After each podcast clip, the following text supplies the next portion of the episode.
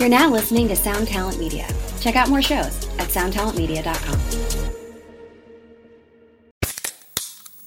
Hey, what's up, everyone? I'm Matt McGachy, the vocalist of Cryptopsy and the host of the Vox and Hops Metal Podcast, where I sit down with fellow metal musicians. We talk all about their lives and music while sharing killer craft beers. If you've ever wanted to sneak backstage and share a beer with one of your favorite musicians, well, Vox and Hops is the podcast for you. This week on the podcast, I had an amazing conversation with Morgan Lander and SJ Jones about Kittie Pig. There is this episode and over 450 other ones to help you enjoy life, metal, and craft beer. So what are you waiting for? It's time to become a Vox and Hops head. Cheers.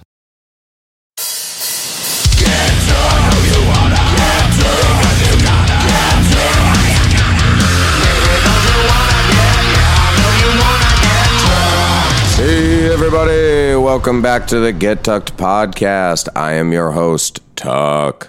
How are you all today? I feel exceptionally solid. This week is going to be pretty fantastic for me. If all goes to plan, I will be launching a new business this Friday. I've spoken a little bit about it in the past few weeks, but I can't wait to give you all the goods. It's probably the most screamo business on the entire planet, so I think you all will find a little bit of appreciation for it. This week on the Get Tucked podcast, we have my bald and beautiful brother, Ryan Neff. I was for sure a fan of Miss May I before I was in Fit for a King. It's kind of wild to think about how many shows we've now played together and the friendship we've made.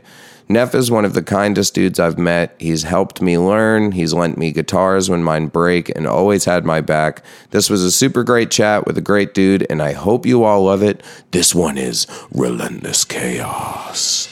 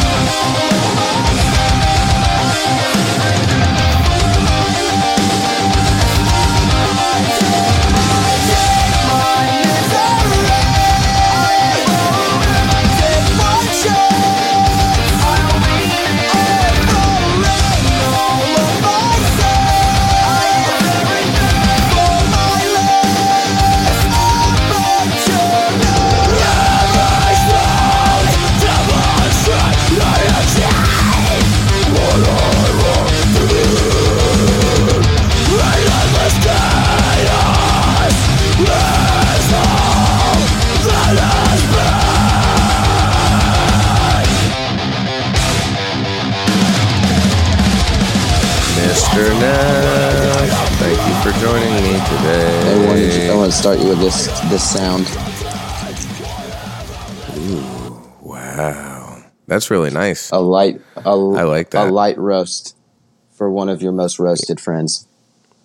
Abs- I yeah, I'm currently working on being more roasted, um, and it's nice. I have my little vape, my bowl, and a nice cup of coffee. You know, it's funny. I have a um, Fox in the Snow coffee mug right now that I'm drinking out of. Oh, from yeah. Columbus, Ohio. Oh yeah. There you go. Little Ohio love as we're uh, having this lovely chat with one of my favorite Ohio people. An eight dollar latte. Ohio An eight dollar latte every time, but worth it every time. Absolutely. Well, when you can just walk out with a mug, you know, Yeah. it's worth it. No, I'm just kidding. I bought mine, but I do. you could just walk. You could just steal the mug. Yeah, well, it's a great mug. It really is. Yeah. one of my favorites. One of my last Um, Columbus pre-quarantine events that I can remember was uh, Wyatt and I went and uh, had coffee there. Sat in their little recliners right there by the bar. Nice. Yeah, That's awesome. I love that place. fond they have good memories. breakfast sandwiches too.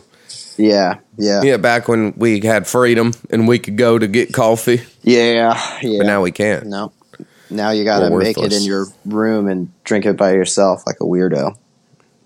Yeah, I do. I do well with that though. But honestly, it's made me closer with the guys that work at the bodega down the street because I go over there to get a breakfast sandwich and a cup of coffee when I don't feel like doing it myself in the morning. And uh, you know, I feel closer to them now. Yeah, I They're found a really new nice to spot me. They say hi to me now. I, I I haven't been going to the same spot that I would normally go to because I wanted to find a place I could walk to because you know how walking somewhere will kill another you know 30 40 minutes Oh, of yeah. your day. So I found It's a great. I found a spot closer and I've been going to a new one over here in the village that I live in.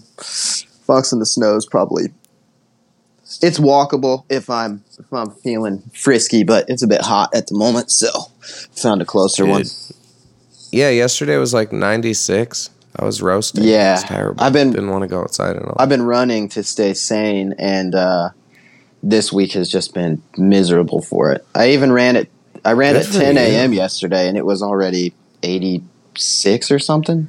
It's ridiculous. So I've been telling myself I'm going to start running for about the whole quarantine, and I haven't done it yet. What actually got you to start doing it? You, you, well, you were doing. Yeah, I've been doing it for years. right? Yeah, yeah, It's an anxiety squasher for me. I have a hard time Yeah. keeping my anxiety at a at a, a controllable level in regular times, um, and it's only been worse during the shutdown and blah and everything since the quarantine started. Because we were on tour together when all this started, uh, Yes. and uh, Having so much fun. yeah, and so as soon as I came home, you know, shit got real. So, um, the running is like a good way for me to just do something during the day where I can feel like I, I did something productive. Yeah. Well, I live like 15 minutes from like Coney Island and stuff, and I tell myself that all the time. I'm just going to drive over there. I'm going to go run the boardwalk. It's going to be great. Because if I didn't, I I treat myself like such a fucking trash panda that if I would actually do cardio more, you know, other than just like you know when I used to lift weights, and that was also four months ago. Um, but I feel like I'd perform. Yeah, much better, you've always been you a- You've always been more. so choked on my coffee. You've always been more of a weightlifter, right? Mm-hmm. Yeah, I prefer the meathead stuff. I like lifting heavy things and like making my muscles big. Yeah, and I'm Um, so tiny and aerodynamic that the the weightlifting intimidates me, but I glide through the wind because I'm bald and and Yeah, so dude. skinny. It's it's a natural uh, fit for me to do the running. Yeah, even when I was younger and did like track in high school, like I was good at sprinting, but I hated distance running. I just feel like my legs are heavy and it sucks, and I don't Yeah. move like that. But um, I want to change that because I'm getting older and I'm gonna die if I don't. Yeah. that's what I keep telling myself is if I don't like actually start to do more practical exercising, Yeah. I'm just gonna have heart problems. Well, I fixed it. I, I'm not boozing real hard now that we're home because I don't like to. I think it's kind of weird to just sit and drink by It's sad myself. by yourself. Yeah, yeah, Yeah. So I'm taking care of that, but I'm making up for that by just eating so much goddamn sugar. Uh, Oh yeah, yeah. So the I, every night. yeah, yeah. yeah. So that's my that's my dietary issue now is the how much candy am I going to eat uh, today? Um, last night I I- actually I have- drank. I, I I had some Manhattan's last night and whew, they kicked my they kicked my ass this morning. I woke up extra early to kind of burn off the residuals of of drinking. It, it kind of impresses me that I can do that so much on the road and, and be fine. That I do it at my house. And today I, I really felt my age when I woke up. Oh yeah, I think when you don't like, uh, you know, at the moment, I think I can get buzzed off like two seltzers, which is pretty sweet.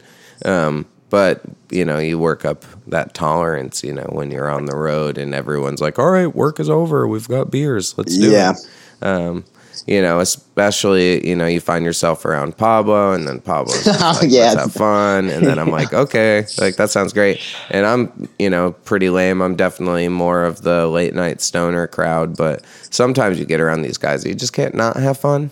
You know, Yeah. you have to do it. Yeah, So- I was actually very happy with that that lineup that you guys put together. I was having a very very good time. That was my second time doing like a crew thing.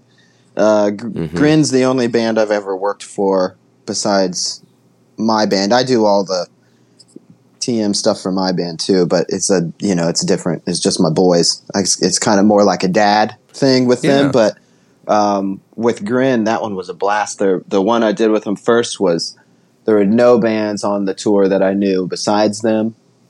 Uh, Was this the headliner? yeah, and then and then I did the tour that you put together, and I already knew every single band. So I mean, we walked into that first day of tour, and it was it was awesome. Yeah.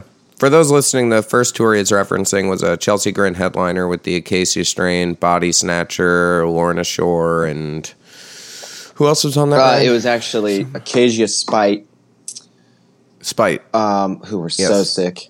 Um, the band is great. Left Behind, Ooh, yes, love those boys. West Virginia boys, right? And then yeah, we got to tour with them last sum- well, you know, last summer when we did a headliner. and and uh. Traitors. Traitors was also Cool. on it. Yeah, it was okay, so crazy- crazy on that, heavy yeah. tour. Well, that makes sense that they wouldn't be. Um, but I, you know, rumor has it they have a new vocalist. Ooh, do you guys want to know who it is? Everyone listening, I could tell you right now. It's go fuck yourself. I'm not going to say it, but I do know because I have a plethora of knowledge when it comes to screamo, and um, actually, I stumbled upon it, but um, it was kind of a mistake that I found out. But it might be common knowledge at this point. I don't know. I'm just rambling at this moment about Lorna Shore, but I saw that video that Lil Uzi Vert moshed to them, and I think that's fucking cool. yeah. That's how I met Tom. Was uh was with he was still with Lorna. yeah, Um, he's great. Yeah, we Miss May. I got to take Lorna on a tour, and uh, that's when I met Tom. And he's out of town right now, but he lives in Columbus too, and I can't wait for him to get back. What? Yeah, yeah, he's he's been staying in Columbus since after the uh, quarantine. He's out Oh. recording something right now. I'm pretty sure, but I'm ready for him to come back. I don't have very many people that I know here, so whenever he's in town, I'm I'm uh, pretty stoked about that. Oh, that's awesome. Yeah, I thought he would still be in New Jersey, but um, very cool. Good for him. Yeah, I like both of those bands. I like both of those vocalists. I mean, well, apart from the one that they had to boot, because that guy fucking his whole. Did you see that apology that kid did? No, you know what, man? I actually deleted my Twitter. I deleted my Facebook. The only one that I have is Instagram, and I don't keep it installed on my phone. I only God bless your heart. I only install it when uh, when I, I so I reinstall it every day because it's not like I'm not posting something every day. Uh, Yeah. But yeah, I, just uh, during the quarantine, I, I I felt a little weird about. Uh, I was doing the self comparison thing, you know, really feeling bad about not uh, doing as many creative ventures as everybody else, and um, Yes. really dragging myself down. I was in a in a bit of a lull creatively anyway because my band was supposed to be recording a record in June, so the whole plan was to kind of be quiet at the moment anyway. So I didn't really have any projects going on, um, and then even that got delayed because of the uh, COVID stuff. So I just wanted a, a chance to um, quiet the the noise for a minute. I've never done that for myself. I've been going hard at it since like yeah. 08 and and Well, you've been at it for a minute, and you guys have been relevant since you were in high school. yeah, so it's, and I keep my you know, head it's different. You've always been in the limelight. I keep my head in the game too, and I think yeah. I think I needed a, a mental break there for a minute. Uh, so no, I I actually hear about this stuff usually uh, like third hand from somebody else when I have a studio session with someone and they're like, "Hey, did you hear about this?" And I'm like, "No, I did not." And then I look it up and Yeah. I'm like, "Good God." Yeah. Yeah, I had a couple days where I deleted my shit, but then I've been back on it and just been trying to post fun stuff like I don't know, story of the year lyrics for instance. Um but Yeah, I've just been it's interesting trying to see how some of mindset, uh, which is not Yeah. not easy to do when you just look at how No. cool your year was last year, and uh, and then you look Yeah. at this year and you're like, I don't have any control over what's what's going on. Yeah, the reality is I will have played five shows or technically worked, you know, maybe if you count the prep before it, two weeks in the year 2020. Yeah, yeah. So I- this year has pretty much fucked me. But today I got my back pay. I opened my bank account and motherfucker, I got all my back pay from when we first got booted off the tour until I got my unemployment. Very so cool. thank you, the government god, for giving me that fucking money because I owe a lot Yeah. in taxes. So Yeah. there we go. So I my last show was um, right around Christmas of nineteen, and my last tour ended August third of nineteen. Uh, as far as playing, so I assume by the time pandemic ends, I will have gone almost two years between performances. Crazy. Yeah. But it'll be great when you come back out, man. It's going to be awesome, Yeah, I especially with the new record. And I'm looking forward you know. to the to the uh, nervous adrenaline that I'll have. Um, I actually really thrive in that moment where you're like, "Oh shit, is this gonna happen? Is this gonna work?" Um, and you don't get that when you sit at your house. Uh, so that's what I'm I'm looking forward to that nervous energy. yeah, Um, I guess I'll get that in the studio. I'll probably get that when I when I got it. he gets some. I'm tracking sure. with somebody new this time, and that first few times you you track. Working with Putney is great, though, man. Yeah. You're going to be really comfortable. He is the kindest, like, just. Yeah, I don't know. He really he's great guidance when you're tracking. Especially, I had my first Fit for a King record, which was with him, and that was my first time ever making like a real album. And he truly put me at ease and helped me and made me feel comfortable. And I think that you know that's why so many people go back to Will Putney and continue to work with him. And I think that he's even going to get a broader stroke of styles now that that Four Year Strong record that he just did is fucking phenomenal. Yeah, yeah. It's so Well, I, good. I don't know if we've even said who we're who we're doing it with anywhere yet, and I'll probably get an email about that at some point. Like, why did you do that? But you know, it, to me, we we've worked with so many different people, and I know him well from when I recorded with Machine in 2012. Um, but we didn't work with him directly, and uh, this time um, will be my first time uh, working with them. dir- And then Nick again, uh, who we've worked with like three. This will be the third one in a row, so that'll be cool and familiar. I'm excited about. yeah, that. for those listening, we're talking about Nick Sampson, who also, if you are a fan of Fit for a King, Nick um, recorded, produced, and mixed um, Death Grip. So, love that dude. Great guy. Had Didn't I mail you some pedals when you Pedals. did that? Mhm, We used the we blended the B7K and the B3K, but this was back when you had your originals too. Oh, before they had blended them into the the Ultra. Now you can have the Ultra, and it's both in one, I believe. Yeah, I just have the X7 now. Um, too. Or are you talking about the B7K Ultra? Yeah, so I still have. Yeah. I'm still using the Ultra. Um, well, now that I have the Kemper, I don't actually use it at all. But the um, the one I use at home for my main DI when I'm tracking these demos is uh, I have the B7K Ultra. But I just got the the the Neural plugin, the Darkglass plugin as well, which is really neat. I need to get that. It's pretty Uh, cool. didn't you like it? Yeah, it's pretty cool. Are you just using it for home recordings, or are you going to use it in your Kemper rig? Uh, so I was using it last time we toured together. I was still using it live, and what I would do is I would run it before the Kemper, and I would run it without the overdrive on. So it was just a, a pickup shaper, basically. Cool. Um, to really beef up the the instrument before the Kemper, and then the Kemper was a uh, what is the head that you have? The dark glass head. Oh, the M900. So I have the M900 um, as my amp, and then I had a um, a uh, four x twelve cab that I really liked as the cab in the Kemper.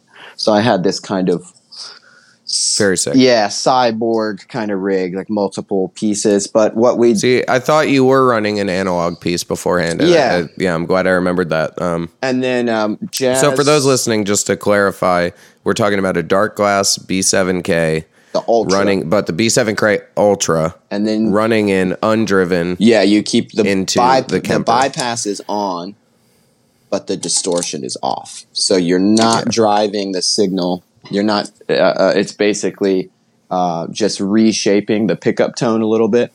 Um, but that was before Kiesel, and then when I switched to Kiesel and found some pickups that I liked more, because that's when I was struggling with that uh, Mustang that I was trying to build myself, Mhm. and I just kept botching it. It just wasn't. You got working. the EMGs installed into it and got some like Hipshot tuners on it, right? Yeah, so I just fixed it and now it's working great. But when I was working on it on the road, I just did a bad job and it just was falling apart. And then it didn't help that I threw the thing at the Newport and the tuners exploded Yeah. off of it. I mean, that obviously doesn't do me any good, but uh, looked cool. And then I stood on it, you know, just being just being angry. being a rock and being roll. an angry rock and roller. Yeah.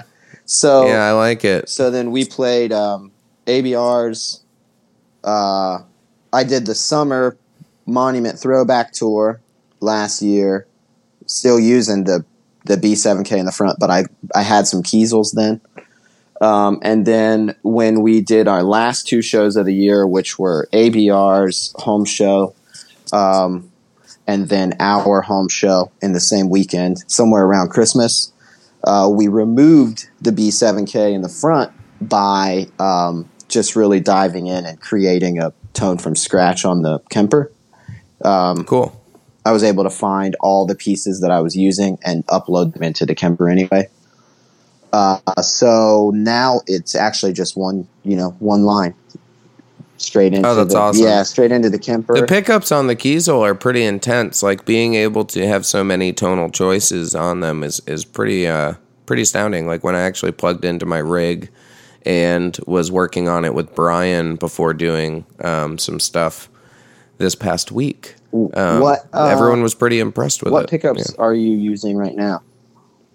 It is the humbuckers that come. They look more The like a, you know style? a jazz style. Yeah, Yeah, Um, those are cool. and they're pretty cool. I've never had. Those. I was into I've it. never had a, Yeah. a um, set of modern humbuckers, which sounds crazy, but I'd never had. I haven't not played Music Man. Uh, I was always Fender, so I was always a P or a J.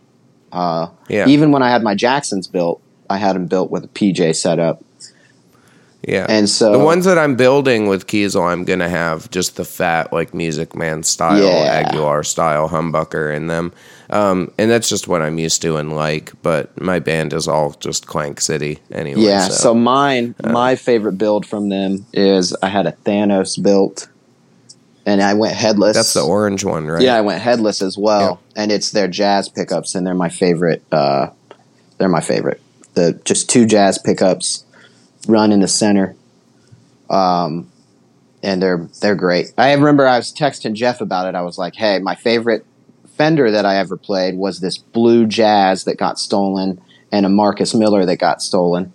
Story of my story of my career, um, but they Yes. were both just dual jazz pickups, one at the neck, one at the bridge. And uh, I was like, I'd like to try the jazz. And he was like, I, I asked him, I was like, how hot are these jazz pickups? And uh, he said something like, they are the hottest. I, I shit you not. And I was like, okay.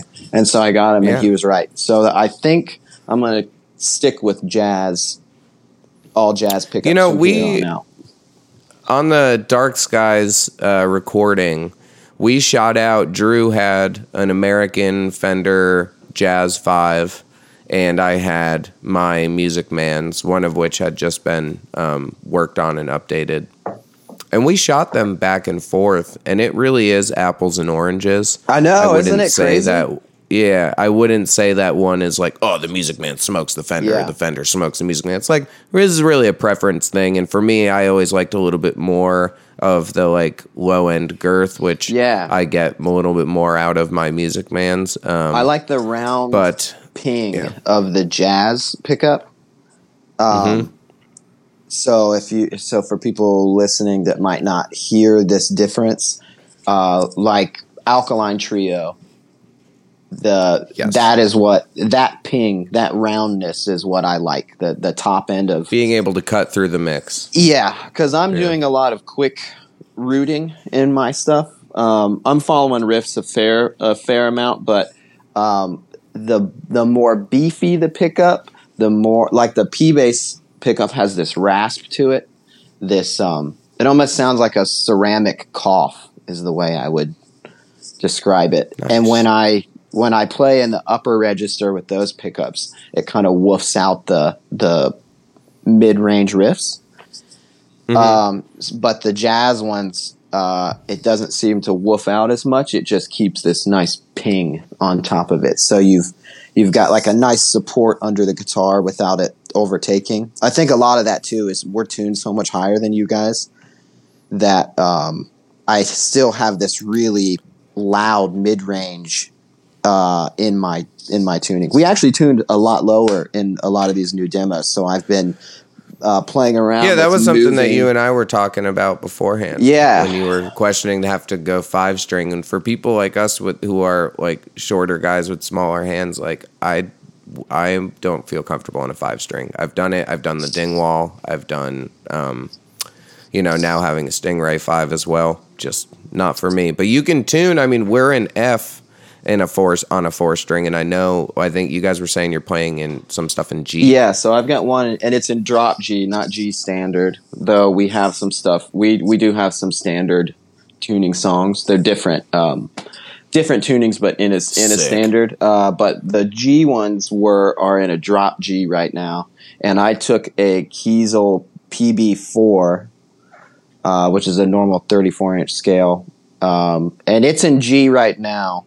And I think the trick is going to be I'm uh, I'm demoing the at home the bass tracks. Like we get together in a studio to do everything, but then just to save time and not have to pay studio time um, just to record the bass, it's really not necessary. Uh, yeah. I I'll just record them at home, send them to Justin, and uh, I need to get the correct string gauge. Um, the contact core, uh, which GHS makes, are my favorite. It's the they're the um, tapered strings at the bottom. Okay. Those are going to be the key for me. I did not have the right tapered one here at the house to do Yeah. it, but uh, So did you have to like um, work on your nut in order to have them sit? Uh, whatever Kiesel did to send me that bass, I think they sent it to me in A, so it really wasn't that far of a drop. I kept the same size Cool. strings I was using for A, or sorry, A sharp. Um, I kept the same size strings on it for G, but I'm I'm noticing that with the the way the headless Thanos works, it's set up in A right now, and the the largest string you can fit on there, um, in the to to close the nut at the top uh, the the hex bolt at the top to keep the string in is about a 130. So I'm playing an A with a 130, but it's a tapered string, so it has. See, interesting, 'cause so on the, um, and that's what I need in G right now that I don't have. Is I have Yeah. a, I have a very thick normal string on there, and it's hard to get that that bitch to move. Um, See, that's t- that's. Uh, I guess that's just situational with the guitar because on the icon that I'm using, um, which is also made by Kiesel, I have a 145 on there. Um, but it also has a headstock. Yeah, that's a good point. Um, so you've got extra length at the top there, and it's wound. Yeah. Um, this is the only headless model I have, and I think I'll probably stick with this. I'm supposed to speak with Jeff soon and try and figure out what to build. Um, because with it being a 130 as the largest string on a standard four with the headless model, I'm thinking about doing a multi-scale four, which will add a tiny bit of length to the neck um, on the top string, uh, and then that should give me the ability to use a 130 still, but with that extended length, it should be a much stronger Oh, and yeah. stiffer string uh, with that same gauge, and then it, it should sound a little bit better. It's cool though. I I, Oh, I didn't think I'd be able to tune that low on a on a four, but it's working out fine. I wish When I had a Dingwall, it was great. I mean, that being it's like 37 inches extended and meets at like 34 and a half, I believe. Um, and it felt great having those strings on there. You could really riff on it, and those things are freaking phenomenal. Yeah. They're expensive as shit, but they're great. yeah. Probably one of the best bang for your buck guitars you can get. Where there's a band um, that I've been working with from Atlanta called Left to Suffer a bit, and their bass player just bought an NG5, and it's why I just did the same thing, just- dude. I was just doing a session with some guys in Cincinnati here recently, and uh, working on some um, some chorus melodies with them, and uh, their bass player busted out his. Uh, What'd you say? NG five is that the five multi scale model? Yeah, he busted it out, and I was like, "Good God!" it's Nolly from crazy. Peripheries. Yeah, model. I flipped it over, and on the on the uh, control plate, it actually says that it's his signature. I was like, "What a badass, dude!" It's one thing Oh, yeah, I've never got to do bass. that I would I would love to have the opportunity to do is have a signature out there someday. I've I've been lucky to do customs. I've worked with really neat big companies and been on their roster and you know had the support of big companies, but I've never had had one that um, somebody who just likes my playing style could also purchase. I can Yeah. I can tell people what It's to some dream stuff. Yeah, I can tell people exactly what to buy, which I've done a bunch of times because you can always buy whatever I have. But um, there's never been one with like my name on it that you could buy, which would be really neat. Justin's got one. Justin's got this dope Charvel. Yeah, his sig is awesome. it's really and, sick. um, yeah, it's really sick. Yeah, it's been a pretty popular guitar, but I love Charvels. I wish that they made basses still. Uh, to my knowledge, they don't. No, they don't. But Um, Jackson, Jackson, Charvel, and Fender are all under the same umbrella. So I've See, Jackson basses are so interesting though because they have some of the coolest looking models for sure. But they're either really cheap or like the David Ellefson. We've talked like about that so many times. Yeah, so Yeah. and I don't I don't like playing somebody else's signature very much because I just don't I can't mod it. Um, it's just not it just doesn't feel appropriate to mod somebody else's signature. That's why they built it the way they did. Uh, so I never wanted. I did. to One of my new Kiesels is a signature that I modded. You got the uh, Aaron Patrick one. Yeah, buddy. Yeah. Yeah, I did, but I'm just going single fat humbucker. Yeah, Um, that's a cool body. It's like a big old Yeah. Telecaster looking body, right? Yep. Yeah, it's it's like the G&L um, ASAT uh, series. Um, so I went. It's just a Telecaster body with a roasted maple neck, and then instead of it being the orange burst finish, mine is like a lavender to dark purple to black. Yeah, those color Um, all the combos they can do are insane. I actually uh, am thinking I'm going to do a Thanos. Uh, I, I'm going to keep that body style. I think um, I'm going to do a Thanos again, jazz pickups again, but it'll be a multi-scale, and I have no fucking idea on the color scheme because the amount of color options is overwhelming with them. It is the most difficult part of the process. Yeah. Oh yeah. It's they Yeah, that's why one of- anything. it's absolutely crazy. Yeah, one of the customs I'm doing, I went, you know, pretty, you know, from scratch on it, and it's like a P model um, that I'm building. And then the other one is just, you know, I didn't really change Aaron's that much other than like color and, you know, pickup Yeah. configuration. But you want to know what's one base I was thinking about the other day where I was like, man, I haven't seen anybody do this. It would be really interesting if someone took a Music Man bongo, but put the Music Man um, Stingray headstock on it. Yeah, David plays bongos and they're beautiful, man. They're gorgeous. Yeah, his are some of the sickest basses I've seen. Yeah, I love. He's the man. He so shreds too. and he had that um that uh you know I guess what it's not purplish like fuchsia, the fuchsia Yeah. one. He did that years before. It's now a um. You can go to Music Man's site. yeah, with it. the But with that's the really him. sparkle flake in the in the paint. Mhm. Yeah, I I think he was salty about that. Yeah, dude. I mean, because it was interesting during that sa- in on that same year, there was that, and then also my green Stingray that I had built. They released as a production it was like model. a forest kind of green, right? Uh huh. And at NAMM, they finally told me that that's where they got the idea. Yeah, And I was like, ah, yeah. motherfuckers. But um, I still love them to death. I am still playing Ernie Ball strings. I love my rep Tim. He is ex- incredibly kind to me.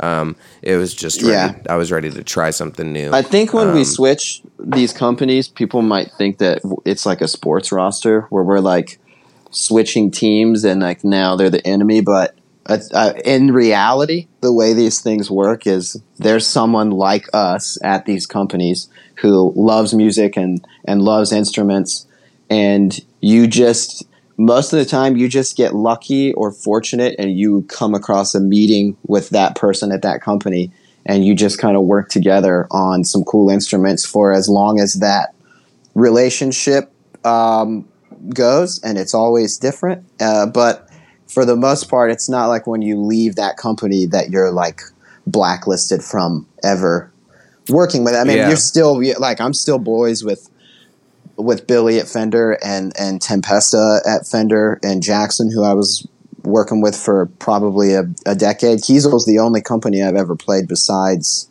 fender um, I still have every Fender. Um, and you know, if I ever Same. decide not to play Kiesels down the road, I can probably go back and speak to them and try to play Fenders again. It's more about like, are you just a cool a, a cool person, and are you are you willing to play ball and and work with each other to to make a beneficial relationship for both sides.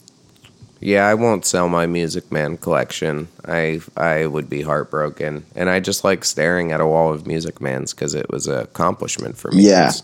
Something that I wanted to do ever since I was a kid. You know, seeing other bands playing them, whether it's you know a guy like Fat Mike or watching Circa Survive and seeing these guys play these beautiful basses. I was just like, all right, that's what I want, and um, yeah, very thankful for everything that I've. Um, been given by them, worked with them, and, and all the love and like time that they've spent on Fit for a King and myself. So you know, not salty there. I know some people have have asked about it this past week. Now that I've posted pictures, and uh, it's just uh, yeah, shit happens. Yeah, sometimes So, you just um, want to try a different. I just wanted to try you know? something new. Yeah, I've been driving the same. Uh, you know, it's, it's one of those things where the real, you know, part of it too is just the you know pandemic and everything too, where it's like, well, you know, I these, you know, everyone assumes also that you get everything for free. Exactly. You That's know, another. these things do fucking cost money, yeah. and um, you know, it's just I am blessed to have a lot of awesome Music Man guitars. So it's just what you really get out of these relationships is the is the support. You get the Mm-hmm. so if when you break something on the road. Um, They send me a part immediately. so with Fender, I had this. Um, I had a Dimension four strings, my favorite, one of my favorite Fenders. Uh, it's the one I was playing that was their Music Man style bass that they only made for a couple years. which was awesome. Um, it even had the truss rod adjustment at the bottom of the neck, like the Music Man. Like it really was a neat cyborg kind of bass. Like a, I don't understand why they stopped making it. I don't either. But the problem with them stop make when they stopped making it is I had the elite version, which is what they started calling the deluxe active American versions. So I had the elite version of that bass, and it has one of the newer style all electronic EQs that is basically a circuit board underneath of the underneath of the Yeah. pick guard. Well, I broke it somehow. I broke one of the pots, and that pot was attached to the circuit board. Well, that would have been nearly impossible for me to get without spending about 300 bucks um, on reverb and finding somebody who had one of those. But fortunately for me, with that relationship with Fender, I was able to reach out to uh, my rep there and be like, "Hey, I know that you guys don't make these anymore. Before I drop the three or four hundred bucks after shipping to get this new EQ and everything I need to fix it, is there any chance you have?" And I got one from the company instead of spending the three or four hundred. And so, like, you buy these instruments up front still, sometimes at a at a at a discount to help you out, but the big help comes when you're a dumbass like me and you break everything on the road, and you're like, oh, One hundred percent. I need I need the parts. I need the. I actually just got uh, new pots for the PB4 from uh, uh, Brandon at Kiesel. I just sent him my address Nice. yesterday so that we can get the PB4 I have to playing fix. well. Um, yeah, I have my my Music Man cutlass that I have um, to get set up because there's a dead pot on that. Is that the one you had to loan volume. me uh, when I kept breaking my stuff on the uh, ABR I think it's the one you played, the light blue one. Is that the one you played? yeah, Or which color remember? one did you play? remember when that happened? Yeah. that was so embarrassing. But thank you for saving. Dude, but then right then in Europe, the same thing happened to Oh me. my God, I played. forgot about we that. were a couple days in. my I had my white um, Stingray Carol, as some of you know, and I was playing her, and all of a sudden, and it just dies, and there's no volume, and it just sounds like shit. you actually sweat out And, the pickups uh, on that, didn't you? Yeah, I did. Sweaty boy. So yeah, I have just corrosive, disgusting sweat. That's uh, So BJ that- in my band. BJ does But- that to guitars. The wild thing about that is though that bass, so it got returned. They put in um, new preamp in it, set it up, and everything. Arguably my best sounding Music Man. So Now the only other difference to it's- it's a classic. Do you think versus that the other ones are standards? had been off for a bit before it actually died, and then when they sent it back to you, you were like, "Oh my god, I didn't even know that it sounded less powerful than it should It's- have." it's definitely part of that. But what was crazy was even like with the Dark Skies run that we started, there was I was playing that five string for F, and then one day the strings were pretty dead, and I was like, all right, I'm just gonna play like Carol for a little bit. So I put on the four string in F. And and it was the white bass, and everyone was just like, "Holy shit, that one sounds fucking That's so awesome!" I was like, Don't "Yeah, that's what I was telling Yeah, you." don't you like, it's like this is why I didn't need to buy a five string. I told you that this one rocks in F. Um, but it's just got a sound to it. It's just a little bit different than all the other ones. It's very clear, but also has just all the body that you could ever want. But um, yeah, it's been interesting comparing now having Kiesels to play and um, getting into those and all the tonal abilities that they have as well. And the icon that I played while doing our video shoots this past week, so aerodynamic, so light, felt awesome. And I, I liked it so much that I didn't switch and play between. So I could, you know, switch and play my A sharp bass in between, or I could just play all the songs on my F bass. And I liked the icon so much that I just played everything on the one bass. It is time for the mid roll mosh. Week after week, I tell you I'm going to bring you the most slamming breakdowns ever. But last week, I did not deliver on this promise. I thought for good reason. Glacier Veins is the shit, and if you haven't listened to them yet, go do it. It's out now on Equal Vision Records. Fantastic band. Kind of reminds me of the early 2000s uh, emo, Paramore stuff. Mayday Parade, all that shit. I think you'll like it. Go listen to it. Do you all know that Bobby from Fit for a King owns a plant shop? I love having plants in my windows and keeping the house looking lively. You can go to growplantshop.com and order one for yourself. They ship extremely well. I know this because I've purchased some. Go buy yourself, your mom, whoever, a plant. Do it now. Thank you. Appreciate you. I want to give a shout out to some podcasts that I really like. Lead Singer Syndrome with Shane Told, 100 Words or Less with Ray Harkins. That's Awesome Podcast with Joe from Ice Nine Kills and Metalcore Nerds with Sean Mott. Go give them all some love. Shane from Lead Singer Syndrome has a great episode with Courtney from Spiritbox up this week. It's fantastic, a real treat. Go listen to it. So this week for the mid-roll mosh, I went back to my email and dug through some tunes. I was very pleasantly surprised by an email from the band Words from my second home, Texas.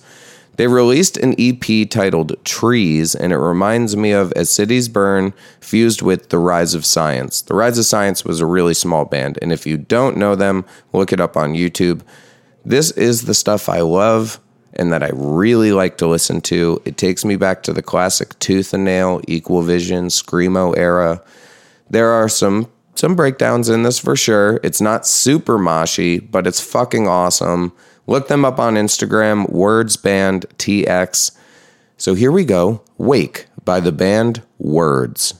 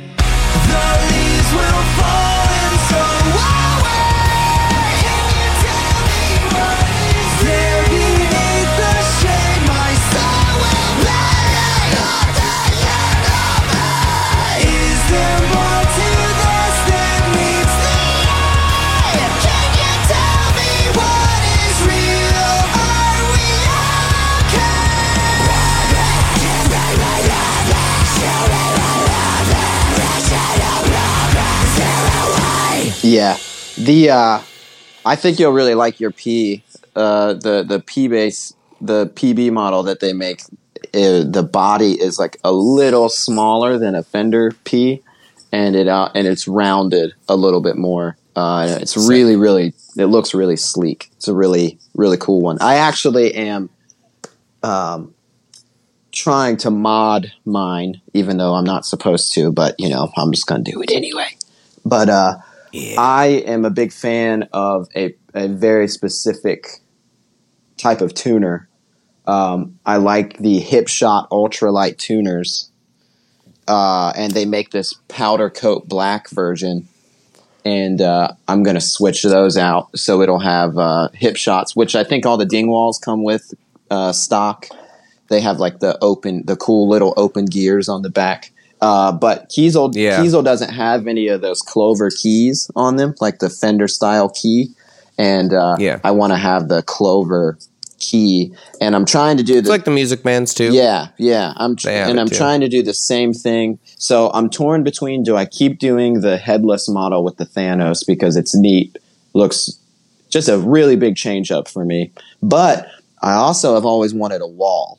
And I've been trying to decide if I want to get a Vanquish body which can be multi which can have a multi-scale neck on it and then it has a split headstock and I wanted to get the black powder coat clover hip Yeah. shots on that as well which would give the headstock a wall look and then the body would be um, the Vanquish model. But I actually am a little torn on if I want to get the Vanquish because Dustin just got one from ABR. Yeah. And uh, I've got one here too. I tour. I I've been trying not to get the exact same bases as the friends that I tour with the most. Um, and so now Yeah. Dustin and I both. He's the one who helped me with my build on this Thanos, and he's got a beautiful Thanos as well. So I'm trying not to make it look like I'm just straight ripping Dustin off. But I mean, he's got good taste. I can't. I If can't you were help to build a multi-scale, I would say look at the Dingwall um, bases that they have that are a P. That's a multi-scale, and I would consider t- doing a P body with the multi-scale. I tried that, but That they don't. feel- They don't do that yet. So I'm gonna talk to. I'm gonna talk Oh. to Jeff and see if that's something that they can do, or if or if that's maybe like a design thing where they don't have a. It may not be balanced. enough Yeah, to it. yeah. But that's what I asked for originally. That's what I really wanted to do. But I could also do the J body with them, and I already said I'm definitely going with the J pickup configuration. So I could also do their jazz body, and theirs is cool because it looks like a normal Fender one, and then it looks like they just kind of tilted the body, so it looks like it's going really Yeah, it's fast. really nice. Yeah, it looks like it's going really fast for some for some reason.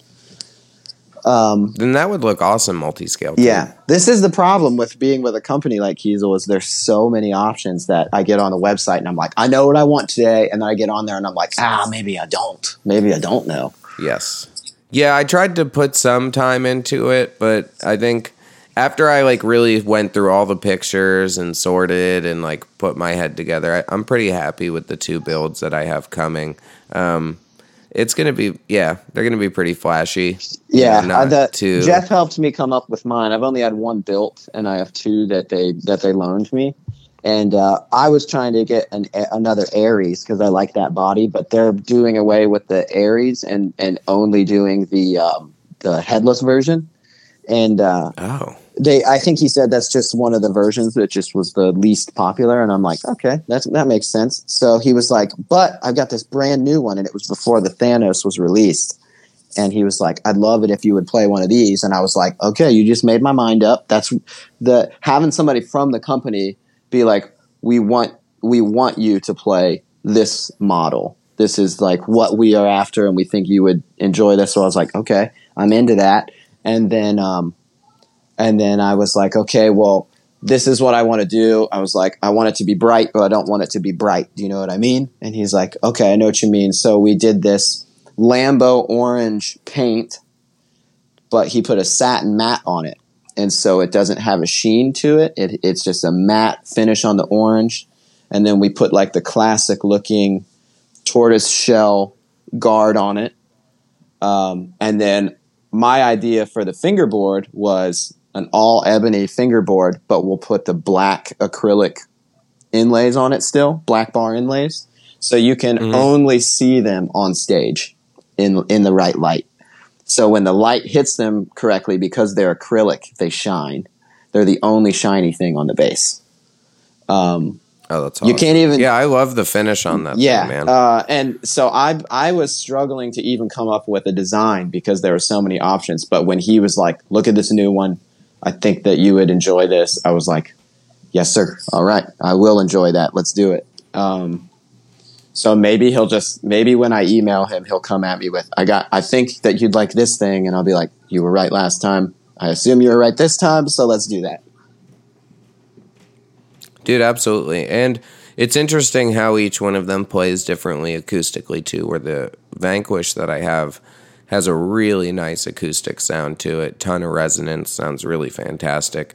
But when I plugged everything in, um, just something about the icon really spoke to me. I thought it was freaking awesome and feels great. What um, Um, and also having What yeah, body hmm, woods did you use? Do you did you? uh I I actually got. I went ash on both of mine. You did ash. Actually, My yeah, my because P is I'm ash. My P is ash, and it sound my P is ash, dude. My P base is ash. is ash. My P base is ash. I piss ash. and then Um, Dustin told me he was like, uh, you should. He was like, they're heavy, but you should try walnut. So this Thanos is walnut. It's the most heavy thing I've ever owned. But dude, See, I just would resonates. I would disconnect my shoulder if I use something heavy because my thing is just one, um, you know, my band is not playing things like you or Dustin are, where I'm like super shreddy on the bass and it cuts through the that- mix a lot. instrument I'm around. throwing it. You don't. And you don't need a it's ash- fifteen pound, a fifteen dude. pound block of wood. and that was part of what sold me on when I was playing the icon, which it was like I I the first night that we were shooting, I went and used the Vanquish a little bit, and then I was just like, you know what, the icon just feels so good. Where I was throwing it, where I was like overshooting my moves because it was so light. Where I was like, okay, Yeah. this is what I need to be doing, and just for me as a performer. I have to look at something like that before I necessarily think about um, like what wood would give me the best resonance or tone because my band plays in drop F. It sounds ridiculous and it doesn't fucking matter. It doesn't. Like it's not the little bit of tonal uh tonal difference is um, probably you not know, as tonal audible difference. uh, in the live setting. Yeah, no, because people don't give a shit about how I play the thing. They just want to see me climb stuff and I have it. some hilarious videos I need to send you from uh, the end of that tour. Actually, of you walking on bars by the merch table where I was hanging out. Uh, yes. I have some really funny ones. Uh, Dude, I'm gonna get sick so fast if I do that shit after this. Um, unless everyone goes and gets the vaccine or whatever. Because if I continue the same antics of stealing people's alcohol every night, So funny, there's no way I won't get. It. Yeah, so funny. You know what's so crazy is going back to that tour. Um, I was at the merch table for Grin every night, and the shows were packed except for a little bit of the Midwest where the panic had set in. So Cleveland, the panic had really set in. I think that's one of the only shows I've been a part of where there were less people in the show than even the pre-sale because i mean people were just like Yeah. do we go outside what do we do and then a few days later we're in uh, what was the Chicago suburb? Joliet, We're in Joliet. 800 tickets on pre-sale. 800 people Which their in mayor- the door. we actually sold 950 that night. Unreal, dude. And they're all in the door. Every single one of them is in the building. And uh, I'm sitting at the merch table all night. And uh, I, I was actually super nervous when I got back because I was doing I was doing a good job of not being oblivious, but trying not to read too much into it while we were on the road and not get panicky and anxious. I was also just too busy to really have that be my focus at that moment. Yeah, And then I thought about it, and I'm like, the cool thing about Grin is the first time I did the tour, I didn't tell anybody I was doing it. Um, because I was like, I, I need to make sure that I'm going to enjoy this before I start telling people that I. Well, the on your tour, I told people before the tour even started. I put it on my socials and stuff.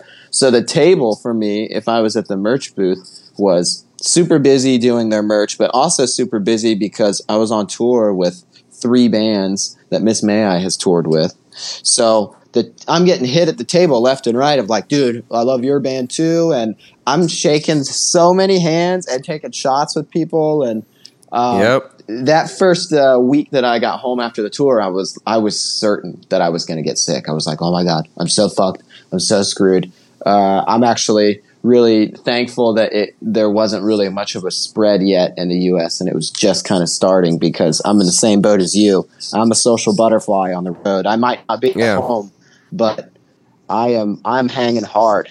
Uh, I was sick there. for a couple days when I first got home, and I was getting sick on the drive home. So I was like, something's coming for sure. But I ended up getting tested like two weeks later, and I didn't um, have any, uh, you know, Yeah. antibodies or whatever. Steven had But- bronchitis and was struggling with bronchitis, which is a normal uh, a- a normal That's thing for him. He, uh, I guess he's uh, he kind of he gets that in that season every year, and uh, Yeah. But that all those symptoms naturally, we were all just like, "Oh my god, Steven. Uh, but he, he same thing for him. He was fine as well. But it's so it was so weird how there's so many symptoms. Anything anybody gets, you're like, "Oh my god." Well, also, Steven and I are kind of like smoking together the whole day. Ah, So, yeah, yeah. You know, that's kind of if one gets one thing, the other one is That's like sort of the bit. That was sort of the story of the of the. Well, I mean, our whole friend tour. circle is kind of like that Yeah. when we're together. Yeah. You know, it's, that was a very, you know, we already talked. About, I've had, you know, just a member of all, all the bands on the podcast so far from that tour, and it was just such a great group of guys and what a lineup. And I wish we got to finish it. I have a- maybe round two someday. I have a selfie folder of that tour of just me and just various people's people from all the bands because of how many how many friends are on the tour. The kind of photos I never share. You know, they're they're like they're like just for you. yeah, the fun stuff. Yeah, they're just for you, for you to remember the remember the time. And uh, I've got so many good ones on the bandwagon from from the Yeah. from the group hangs at the end of the night, like you said. Like, okay, we got we got an hour until the till the bandwagon's got to leave, so everybody pile in somewhere and let we all hang as much as possible until the rigs leave. Yep. Yeah, it was really nice, like being around a group of people that, like, even, you know, having, you know, young guys from Australia come to the U.S. for the first time, Alpha Wolf, which I feel so bad for them after all this because they spent so much money Yeah. and visas and doing everything they could to get here. But that's why it's just like when they get here, the couple of the guys that like to go to the gym, it's just like, yo, just get in the Uber, just Yeah. come with us, just Yeah. hang out, like, have a good time, go lift, like, because you know we are uh, there's you know a couple guys in my crew andrew myself jared who like to be uh, beefcakes Ryu and had hop, had hopped on You too, right? He was really yeah rio was with us every He- day um, Ryu was working hard, dude. He got Dude, he is, he fit, dude. changed shape in a year. Like he he was Oh, a yeah. small dude the first time we toured together. And Yep, then but he the worked out I every did- day with us. And by the time I did your tour, Yep. he was jacked. Yep. already jacked. rio worked out Rio with us for the first time you know that abr frozen flame tour and um or dangerous tour Dan- yeah, Dangerous Tour. and uh yeah i mean having you know your jared brought weights which was very helpful and then Helpful also you guys and a goddamn pain in the butt for us. big burden for you. Yeah. That and um, case of weights. Good God. yeah, and Jake had a bunch of his own shit too. Oh my God, there were So, a lot of beefcakes on that tour. There was a lot of beefcakes, and we were just out squatting. And then you have my Matt, ass doing absolutely nothing. Dude, it was just so much fun, man. I mean, when you get a bunch of bros around who all like to get down like that and have, you know, we're outside with, we had enough up to like 275 on a rack. So doing deadlifts, doing squats, you know, benching, Were you doing it on all the Warped? fun stuff. Were you? Did you enjoy it? on Yeah, I've always been a heat? warped worker. Yeah, yeah, I love that shit. I was, I've been my tannest and most jacked on warp tours for sure because that's all that I would do is eat, lift, tan, eat, lift, Oh, I miss it so much. Play a show I miss that tour because you'd so also much. walk eight miles a day.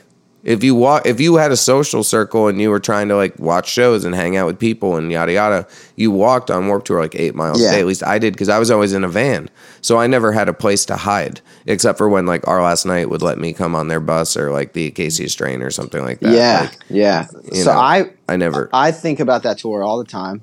Uh, and my my favorite thing about it was exactly what you just said: the constant uh, intermingling of social circles. The 30 minutes of playing is obviously great and will never be forgotten, but that the mixing of the social circles was the was the coolest to me. Like you could you could finish your set and the best would be like a night like Chicago where everybody's posted up together, all the rigs are parked and maybe you only you're leaving Tinley Park and you only have like a four hour drive, so bus call is going to be 3 a.m. or something. And you're like, okay, first I'm gonna I'm gonna go watch Silverstein close or something, and watch the boys in Silverstein play, and then once that's over, I'm gonna go sit and hang out with ABR in their trailer, and then after that, I'm gonna go touch base with Silverstein now that their set's done. Go say what's up to them. Uh, then you're like, oh, I'm gonna go say what's up to the used because they're also here, and it's like all these crazy different types of bands that you wouldn't get to to play with in a club tour. You have every kind of band there, and you're all there having a great time, um, meeting the craziest people sometimes that you had never thought you would meet. Uh, becoming buddies with people that you probably won't get the opportunity. You were talking about Four Years Strong earlier, like that's a great one, or um, or you end up on tour with legends that you haven't got to tour with and you might not. So like I'm a massive Every Time I Die fan, watching Every Time I Die every day, trying not to Oh, yeah. trying not to punish them when I when I meet them, like trying to keep it together and not be the cliche punisher dude, but No, that's know, one of the infamous stories I talk about on this show where my first interaction with Keith Buckley and how basically that whole tour I didn't have the nuts to say anything to him Oh, I because I, still loved him bear. too I, much. I actually just spoke to a few of them for the first time because of Wyatt, because he was doing merch for them, and they were playing this. Um, uh, I think it was a Mastodon tour. Uh, they were opening this Mastodon tour, and and Wyatt asked me if I wanted to go, and uh, I never had the balls to to talk to any of them, even the bass player, which usually that's easy because we have like something uh, it's either weed or or bass playing. Those are the two things that'll usually make it easy for me to talk to somebody because it's common ground. I never had the balls to talk to their bass player. And then with Wyatt, I met him and he's the nicest dude. And I was I told him I was like, yeah, sorry if I seem like a dick because I've never said hi, but I mean.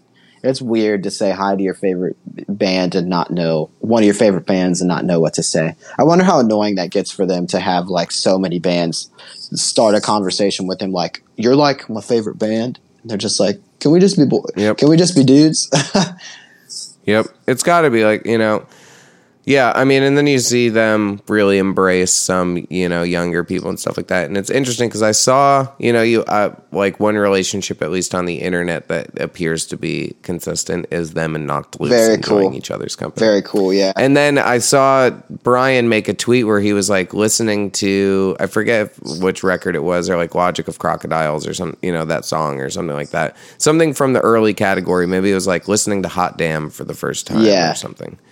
And I was just like, so that's why you feel comfortable with him. Not, I mean, one, I'm sure they're all just really nice to each other, but two, maybe he didn't grow up in the same time period where he looks at Keith as the superstar that he is. Where I wore a fucking belt buckle and I had flared jeans and I had my hair spiked up and I wore aviators and I wore flannel and I wanted to be like Keith Buckley. i remember seeing was- them at warp tour in 2007 i think watching them watching the bled watching oh my god i mean they- they're the Bled was a great band. cornerstone of the industry, you know, and uh, Yeah. and then uh, you end up on on, uh, on Warp Tour with them years and years later, and you're like, all right, I'm gonna keep it together. I'm gonna, I'm not gonna make an ass of myself. And me being, I'm a pretty, uh, I wouldn't say I'm shy, but I, I'm usually a little reserved um, with meeting Yeah. people the first time, and uh, that w- I I just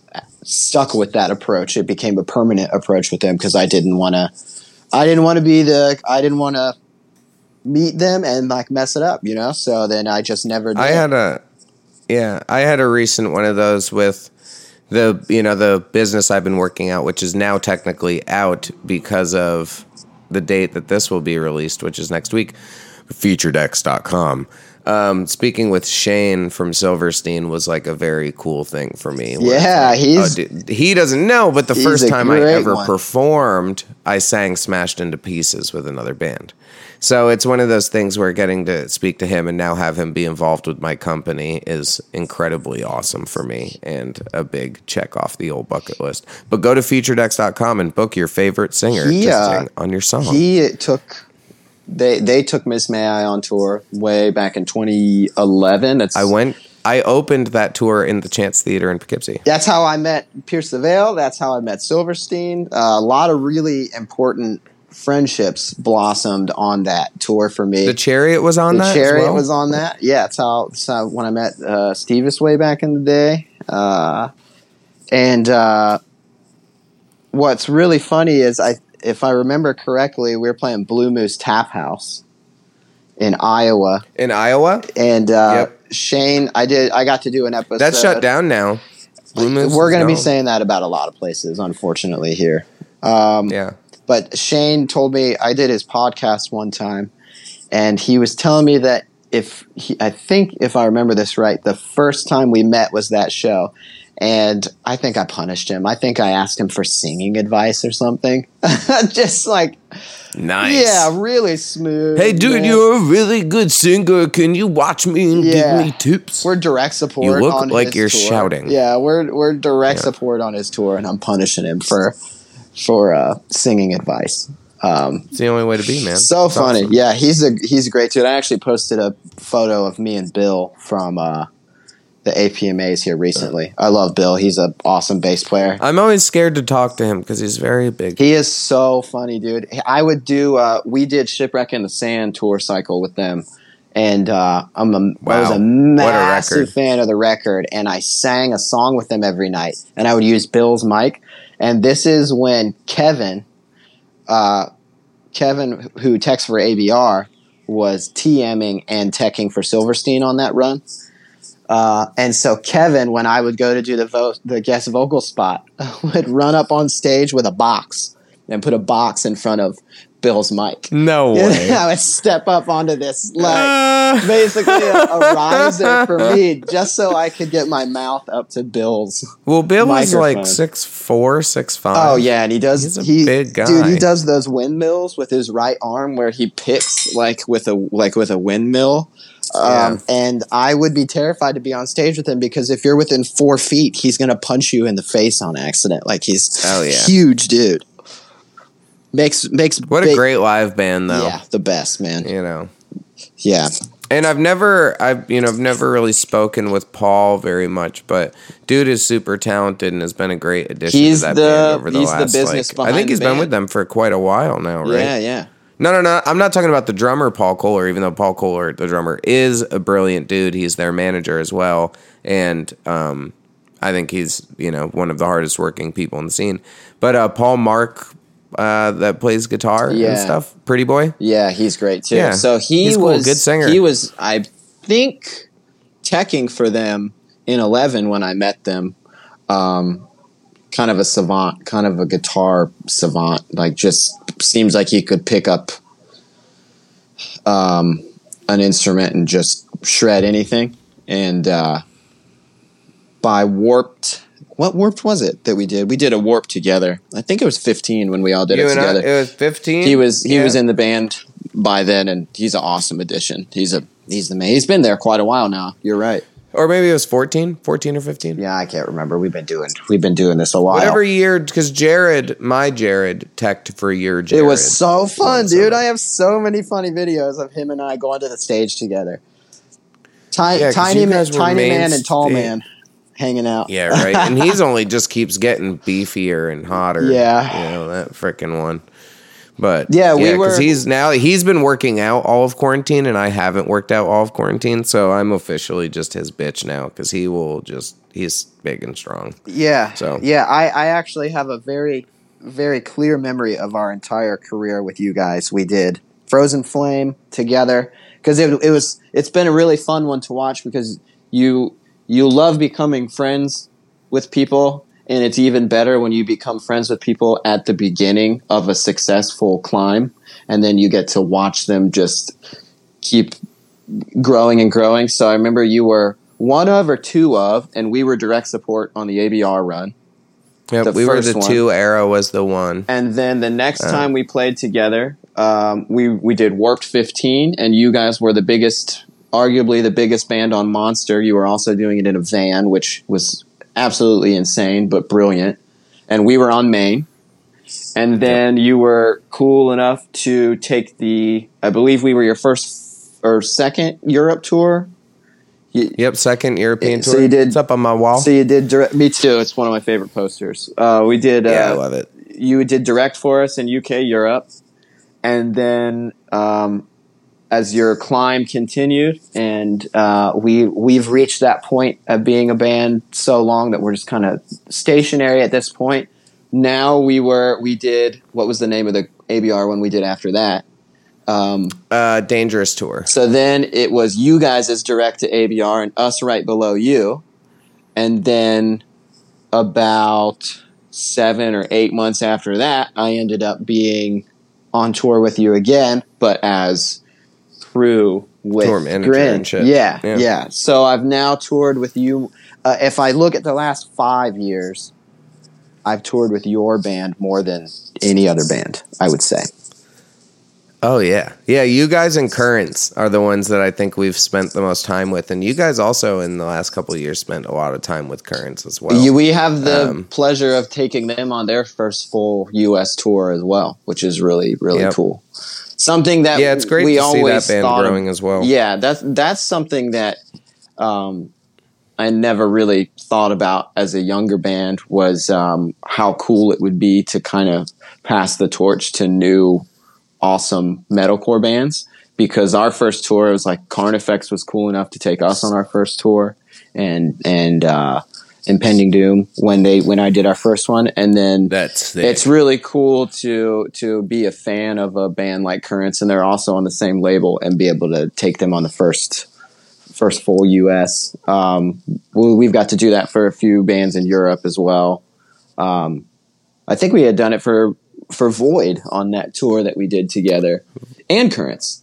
Yeah, Void and uh, no, Void had been there once, but Currents was on their first uh, Europe tour. the Currents. The first Currents tour you did with them was that Kublai Khan upon a burning body. Yeah, that was a that was the um, album release run for Shadows Inside. You know, Upon is one of those bands who incredibly talented, really has written some good songs over the years, but I always wonder if that one publicity stunt really ruined their whole career. Yeah, we were sharing a tour bus with them at the time as well, um, and that was a that was a weird thing to be a part of, and I just don't think Oh, you were on a bus with them at the time of the Yeah. So we were doing. Mayhem Fest together at the time. And uh, uh, we were splitting a tour bus. Um, Mayhem Fest was a pretty expensive tour because of the the uh, large headlining acts and productions. So you had pretty big drives in between, and um, it was a unknown market for us, being our first time playing in front of that. Besides a Five Finger Death Punch tour, so that was an Avenged Sevenfold headliner, basically. So us and Upon teamed up. We were already buddies. Um, from actually no, that was the first time we had met as well. I smoked weed with them in their van one time in 2011. so that was the only time we'd met. Uh, and yeah, that went down on the tour we did together, and th- you know it was a it was kind of a bummer that it, it backfired on them because they were also dropping a record at that at that same time, and it kind of overshadowed how good that record was. And um, Yeah, Great I think if maybe they would have gotten their label involved or like had told Ash, maybe it would have worked out better if they had more proper involvement where everyone was in on the gimmick, where they made the gimmick so realistic to some extent. Yeah. Where people didn't fucking know it was a joke. I really I I try to when bad stuff like that happens to friends, I try to um, you know, you all you can do is lend an ear. Um, and and try not to voice an opinion while they're going through it. I just spilled all my coffee. I don't know if you guys could hear that, but it's No, very no. sad. Um, For real? yeah, all over my all over my keyboard, all over my mouse. Just just a disaster over here. But yeah, uh, on that run, it that launched on the first day when we met up. Uh, that that all happened, and uh, Yeah. it followed them through that whole tour, and uh, I think I think it did probably kind of follow them through the, you know, you can't anymore. Yeah, there was just early on- just disappear. Uh, you know, Yeah.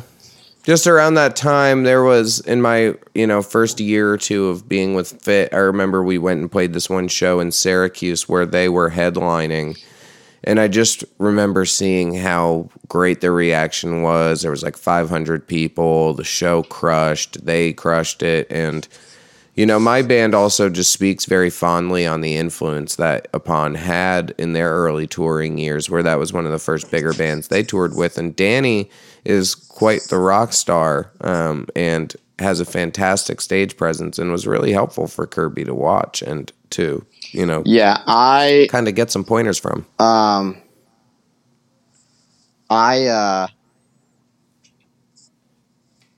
yeah, I I have very fond memories of touring with them, splitting a bus. That is a uh, pretty crazy group of guys to have together. Um, all of us, all of them, they would get 40s on the rider, I believe Old English, and we would get Jack Daniels and Budweiser, and uh, that would come every day uh, in the morning, and it would never survive until the end of the day. I mean, every single day Wow. was just absolute madness with them. Uh, everybody got along so well, and I still think that's the only time we've got to tour Well, together. If if I was on a bus on a massive you know summer tour with Avenged Sevenfold, I would probably party pretty hard too. Yeah, I remember uh, one time we were trying so hard to to meet Avenged, and uh, at one point, nerdy, nerdy, like early twenties metalcore guys like us, massive Avenged fans, and uh, one of them was coming to our bus, and they all drank wine, and I remember us panicking, uh, like. Run, someone running in the bus because he knew they were going to swing by and being like, "All right, we got to clean this rig, right? We got to make this thing look good." And oh my, do we have any wine? Somebody get some fucking wine. Like seriously, guys, we got we got members of Avenged Sevenfold coming over. We don't even have any wine. Uh, that would have made like the best video clip if we had a video for this show. yeah, I can just picture you saying that again. Dude, you know, meeting your idols is a very stressful endeavor. And people, I think there's a lot of guys who come into the music scene and they're like, I'm not, you know, fucking intimidated by anybody. I'm fucking cool. Where I remember there was one warp tour where one person like told something like that to Bobby, where he, they were like, you need to be more confident. Like, you shouldn't be like worried to be around anybody. And it's like, no, Bob's just a normal human and you know, likes to have a good impression. He's not an asshole who wears sunglasses at night at a fucking Warp Tour barbecue, you stupid piece of shit. But all things aside, Bob can get his own I catering. just, uh, He's that kind of guy. yeah, absolutely. Bob can get two caterings and then not get in trouble till the end of Warp Tour because people didn't pay. That's so funny. He kept taking like doubles of everything, like asking for double portions, and then eventually he got reprimanded, which was hilarious. But you know that boy, he he just needs to eat. He burns a lot of He's a calories. big, It's not he's like a big lanky lot- man. He he is. Yeah, he is. He doesn't have any fat on his body. It all fucking gets burnt away. But you know, Uh, what a guy. Go to Grow Plant Shop. Toured with you. Yeah. I still have only got to tour with Bob one time though. The the Frozen Flame um, is the only tour Yep. we did together, and then we got to see him a couple of times when we were in the area. But uh, still have only done. I'm one of the lucky ones now uh, that got to tour with him as well. Yeah, it's one of those things where a lot of people want to get to meet the mysterious Bob and hear about about how great he is. He is great. Um, He's a great dude. you know, he is truly one of the best people I've ever met in my life. And, you know, we always discuss the idea of him coming back out on the road. And that's why he does the videos and he's in promos and he writes the music and he's in the band. He just can't tour because uh, he's about to have an, his third child in 10 days, something like that. Congrats to Bob. Um, congrats to Bob and his new son that will be born. I won't drop the name because I'll let everyone else do that because that's more fun. Um, but it's just one of those things where when the time is right, we'll do it. But until then, it's difficult, and he needs to be with his family and do his thing. Um, and their family is so amazing, and his kids are so cool, and his wife is so cool, and they have this great business, growplantshop.com. Go and purchase yeah, he's got a right now because they're fucking cool. to watch, man. Um, yeah, he's just a great human, and you just want what's best for him, and, and that's why he's just kind of open to anything in life and just going with the wind and figuring it out. So people will hopefully eventually see him on tour again um, someday. You made your band look so lopsided back in the day. It was so funny because you have you and Kirby, and then you had Yep. him and Jared. That's so funny. Oh, I know. It was so. But that's why we love that that Daniel is like the same. You know, he's like a. It's Ryan's a little like an inch taller than me, and then I'm like an inch or two taller than Daniel. And having Jared just hide in the background. Yeah, and then he's as tall nice, as all of you sitting down.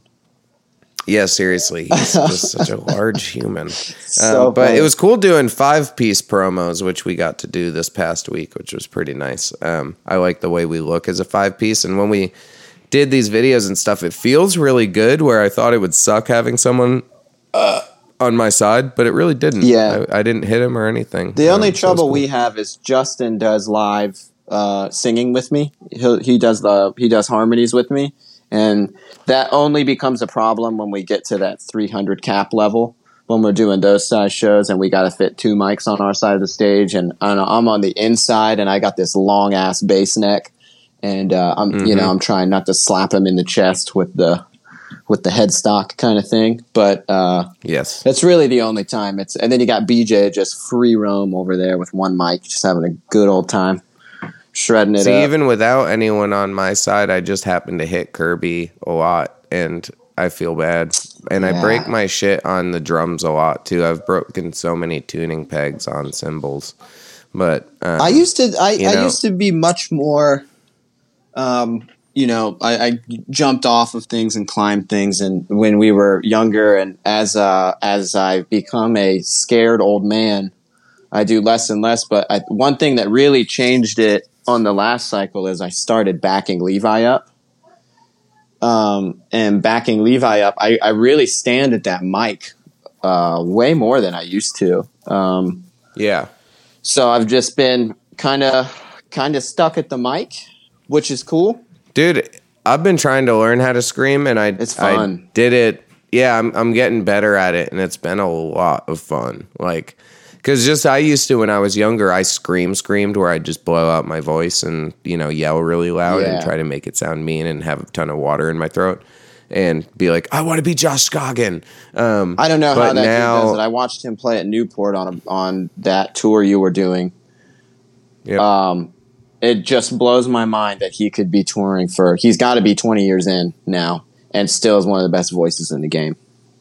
oh yeah, sounds like a pack of cigarettes, but it's fucking Oh, awesome. sounds phenomenal. Also, Yeah. I don't know how he remembers so many people. He remembered me. I'd only toured with him one time in 2011. Um, I think it's because he doesn't party. that could be it. You know? that could be it. Yeah. I think maybe they did when they were younger, but you know, he is one of those guys that's a legend and he's been around for a long time and Yeah. always been a part of cool projects. I would love if there was a Norma Jean show with the original lineup. That'd be cool. I know that that will probably never happen because of the way that the band is active and has That I am know, a big fan of the vocal gains that the that their current singer makes every record. Every record he has another skill. There's something else Cory's fantastic. There, yeah, he's doing Um, something else every single. He's like, I was already good at that last time, so what are we going to stack on it this time? Um, he he started doing the really crazy pitched singing on the on this newest record in notes that I that I still don't understand how people can hit them uh, and just ripping. Just a really talented dude. Yeah, absolutely. And I know that they've been um, under some controversy throughout the last couple months, but you know, in my experiences with him, I will say uh, he has been nothing but kind to me. and I didn't. I didn't know that either. enjoy the, the. It's an interesting thing where there's a, you know, there was a post that he made, and it could be considered and looked kind of like it was mocking like a Black Lives Matter post. Um, essentially, it's like the post where it was just BLM, BLM, BLM on top of each other, and then his said blah blah blah, and it looks like it was mocking it. Now he claimed that he was just putting it um, as opposed to you know just say blah blah blah and like kind of show how he feeled and not thinking that it was uh, mocking the Black Lives Matter movement. Wow. And a lot of people were very upset about it.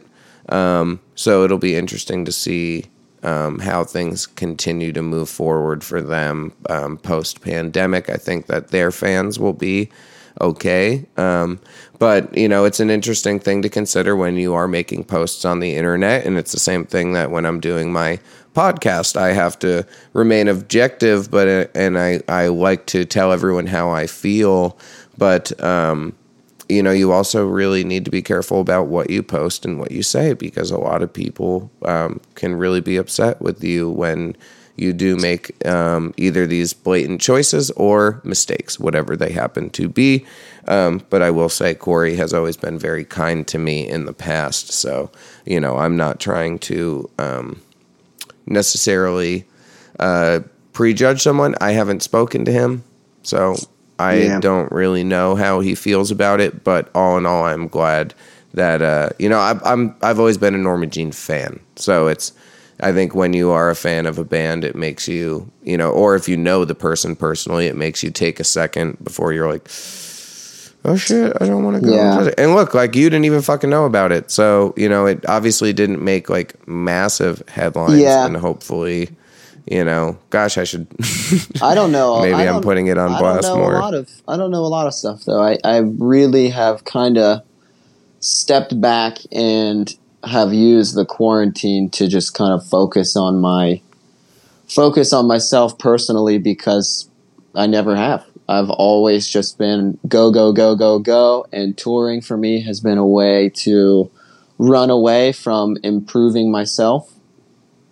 Um, and I don't have that luxury anymore all I have is time to sit and look at what I'm doing and uh, um, and that sort of thing. And that's been my that's been my deal is to uh, sit and focus on myself and try and figure out how I can be a, a better person and better musician. And one one way that I felt like I, I one thing I felt like I needed to do was stop looking at social media constantly and comparing myself to uh, to every other musician around me. Why is my Yep. why is my career not doing what what this guy's is? Why why is my social media following not doing what this guy's is? Uh, and that is not a habit that's new to me. That is something that I developed really early on by being a competitive musician and really wanting to win, really wanting to make the best career that I could. And uh, that works really well for you when you're in the position my band was in in 2011, 2012, when we were stomping ass. You know, we were growing, everything was new. Things don't feel the same as you get older, and they the things that matter to you just kind of change. And that habit, to me, seemed to really be creating more internal conflict than um, good results anymore. Uh, Yeah, I agree with you, man. I think that it's something that I've had struggles with as I've been trying to like find my place in this scene and become like be comfortable with being myself, you know? Um and it's hard to look at everyone else and see what your competition is doing and seeing how much people like them or don't like them or what's going on and how sales and streams and why does this person have a million monthly listeners but I don't Yeah. and all that Yeah. shit. It's fucking tough because we have more data that's available now for people to see more easily. So every time that you log into one of these sites, like an Instagram or a Twitter or um, Spotify or whatever, you're seeing stats. So it's immediately like, oh, well, you know, sure, I was really proud of what I did, but turns out that, you know, all my related artists have more streams than me or whatever. Yeah. And it's and it, heartbreaking. I think I think it really changed my ability to enjoy what we were doing. And so, like for instance, that whole last record cycle for my band was pretty tumultuous. Um, different personnel changes behind the scenes. Um, some tours that were winners, some tours that were losers um, on the headlining end. Uh, uh, then, like you said, you've got the metrics that you're looking at. You're like, are we streaming enough? Are we selling enough? Are we this? Are we that? And because I'm looking at things like that and that became my habit, I didn't look at them in the way that I am looking at them now as I don't get to do it anymore. Um, I'm not looking at it as um, out behind the scenes. Nobody, I mean, I'm sure everybody could tell on the tour that, like the tour we did together in Europe, personally, I was struggling greatly. yeah, that was honestly the hardest tour for me in my I've ever Done. I was struggling behind the scenes. I- I was struggling Yeah. immensely. I was drinking. Dude, we couldn't even get the AC working for the first fucking four days. I was Um, drinking. so- I was drinking so so so much. Um, I was.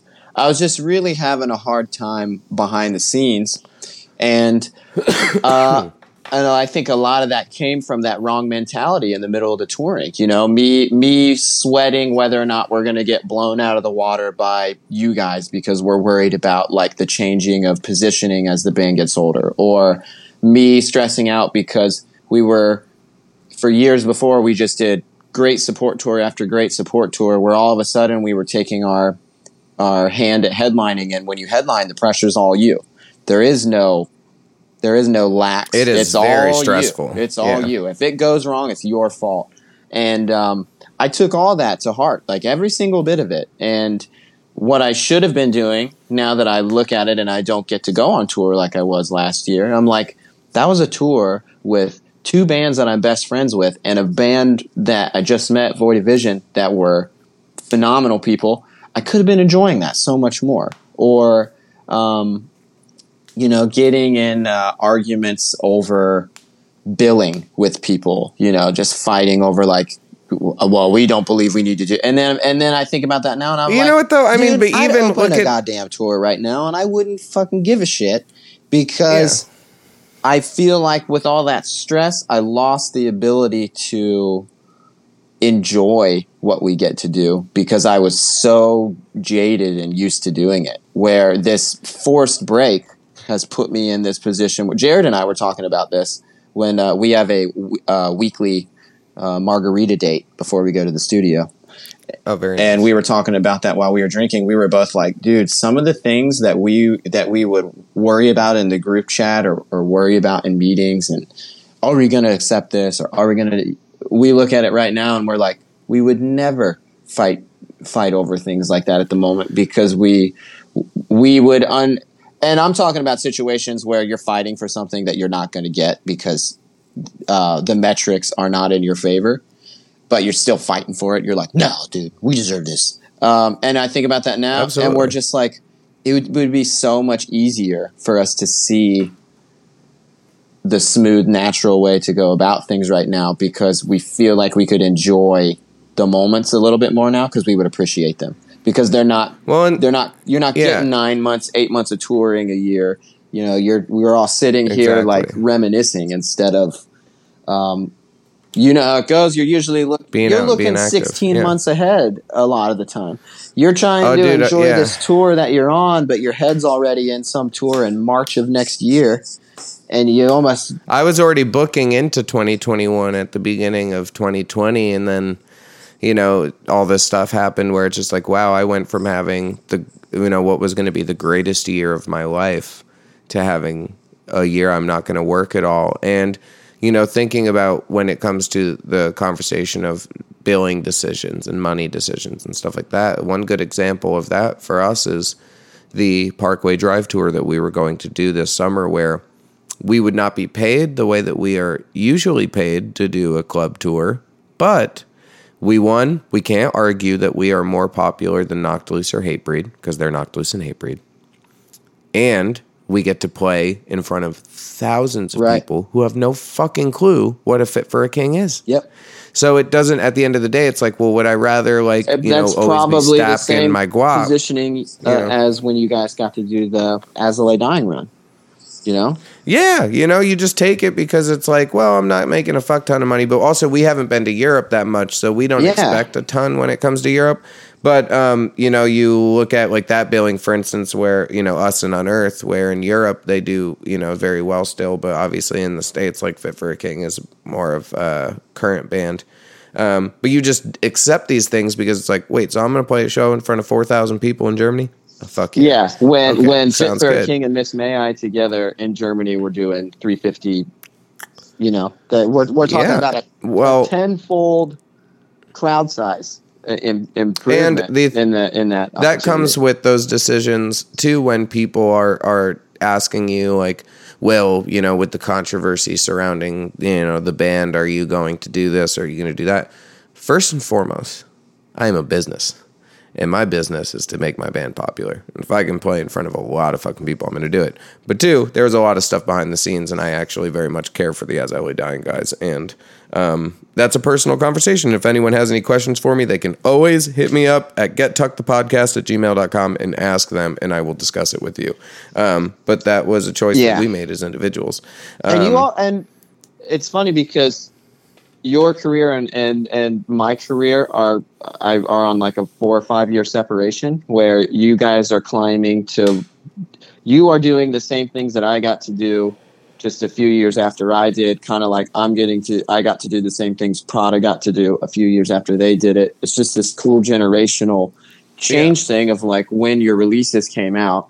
And I, I remember going through those same exact decisions in certain regards. Like I remember we were doing, um, we did a Five Finger Death Punch tour, fuck yeah. which for us we were immediately like, I can't even fucking believe that's an option. For one, like we're gonna play in, Yeah. we're gonna play in hockey arenas. Um, but I would do that shit in a heart. yeah, and, and uh, our the the questioning was was uh, like where are we going to be billed and blah blah blah and what are we going to get paid and then by the time that was even going to come out of my mouth, I was like, you know what that it doesn't fucking matter. It's irrelevant. It does doesn't matter. fucking matter because this opportunity is so great that we need to take it. And that opportunity became the catalyst that got us the Mayhem tour. You know, had we, had we had we like been super prideful and been like, no, we need double the money because this is what we're. We could have been those kind of guys, but instead we were like, dude, I, I mean, w- the fact that we're going to get paid at all and play these shows is fucking mind blowing playing in front of that crowd is what got us the opportunity to do another tour down the road that was so cool. Um, and so it's like every generation, every band goes through it. I remember our very our, our second tour, um, hanging out with Brandon from Bleeding Through, getting all this great advice from them, and him telling me Sick. stories about when they were supporting Marilyn Manson. So they're like one of the biggest. Um, I know their generation would argue that they're not metalcore, but I'll just uh, to me, they're metalcore. They came up in that same chunk of all my favorite Bleeding bands, like is definitely Darkest Hour, band. Bleeding Through, Unearth. All, all those are my favorite Oh yeah. metalcore bands. As The- they're dying, um, The bass player from Howard's new band, Ryan, Ryan. was in Bleeding Through, and I talked to him about one of my favorite images from metalcore history is um, in the like Love Lost video that they have where he does a spin kick with the Viper bass Oh, yeah. in slow mo. yeah, dude, And they I was were just like, dude, that's one of the most epic. that was our second ever. tour was uh, bleeding through support bleeding through it ended up on rise which gave us the relationship to be to be uh, on the tour. And what's interesting is Carnifex was direct support on that, and Carnifex was our first tour. So the two, the first two tours we ever did were with Carnifex back to back. One with Carnifex headlining, and one with Bleeding Through headlining, and Carnifex is direct. So we actually got to see the. We kind of learned etiquette right off the bat because we got to see, okay, this is how Carnifex behaves when it's their tour and they're in control um, and then this is how Carnifex behaves when it's not their tour and their direct support. And we got to see like both sides of a professional band right off the bat. Yeah. Um, which is a learning curve too, because you, you, like you said, it's a business and you got to learn how to, uh, you got to learn how to play ball correctly. And that's the stuff that does bother me where either it doesn't have to be my headliner, but I definitely take notice of the way people, you know, like one of the issues with that European run that we did was everyone liked to fucking sleep in and no one liked to load in. That's always the drove me crazy. You remember me just getting up and, and Yeah. I was using the air horn app on my phone and screaming at everyone to wake up because no one knew how to set alarms. And then it, on top of that, it was my first tour without Bob. So I was basically just like, I'm going to fucking kill all of you. Like, this is insane. Um, but I'm an angry little troll, man. So that's the kind of stuff I get angry about because I just think setting an alarm is very easy. Oh yeah, Um, I, I would say I fell on the uh, on the wrong end of that spectrum. I was not a loader. Uh, never have never have been. Um, and uh, I definitely pissed some people off on that one. That's bad etiquette on my Yeah, part. okay. You know, I mean, it was pretty much just me yelling at people and then me and Brian talking to each other about it because at least he's always doing it with me. But, you know, it's one of those things where I'm also enthusiastic about it because I like lifting. you and Jared. Yeah, so, I that's Jared from my You know band. what I mean? Jared loves the Yeah. trailer. He is. Uh, He's a big fan of the Yeah, trailer pack. Yeah. Yeah, he's a he's one of the guys that likes to lead a pack, and he would always be Yeah, out doing. and then He was- I'm- he was very. I'm more. that. I like doing what Brian does. I like being the. I like being the the facilitator. I like making. Sure, I, I think it's why I liked working for Grin so much. I don't know if I'd like working for people I don't know, but working for them felt just like working for my band because I've been friends with them for so long that what I'm what I'm basically doing is making sure that the band I'm working for is having a good day, which is just an awesome. It's an awesome feeling and that's what I do for my band. I'm the guy doing everything for my band on the on the tour, um, and it's great because you just know like this should be an enjoyable experience, and uh, if you're the one managing the day, and everybody has a great time, it's just a really nice, prideful feeling because you uh, are the one who made made the day easy like that. So that was that was a. I think everybody kind of has their their role. You kind of settle into your role with your group of what you do and what you do well. Um, Yep. Like you've got the you've everybody's got a numbers guy. That's Kirby, Yep. and I'm the numbers guy and the tour manager guy for my band. So who who was I having nerdy ass conversations with all the time? Kirby. I remember sitting on the I remember sitting on the ferry and him giving me Yeah. a bunch of um, actually getting some really good financial advice because we were doing things in sort of a archaic old way on the money end and getting a lot of really good advice uh, out of you guys on that Europe tour, which really helped swing Kirby's things pretty brilliant. in the yeah, he's- really helped swing things in a positive direction for us on the back half of the cycle. Um, and then you and I just being nerds and sitting around and talking about um, bass rigs and weed and what. Yes. Yeah, having fun. yeah.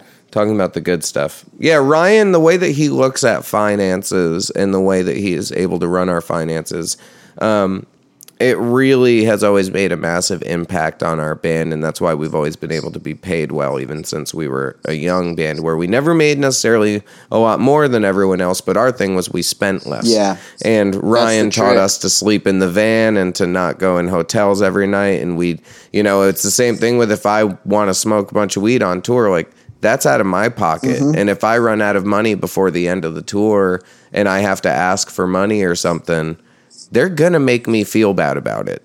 And not because they hate me, but because they love me. And Ryan has been, you know, a really, really incredible figure in my life in terms of getting me to be more responsible with my personal finances as well.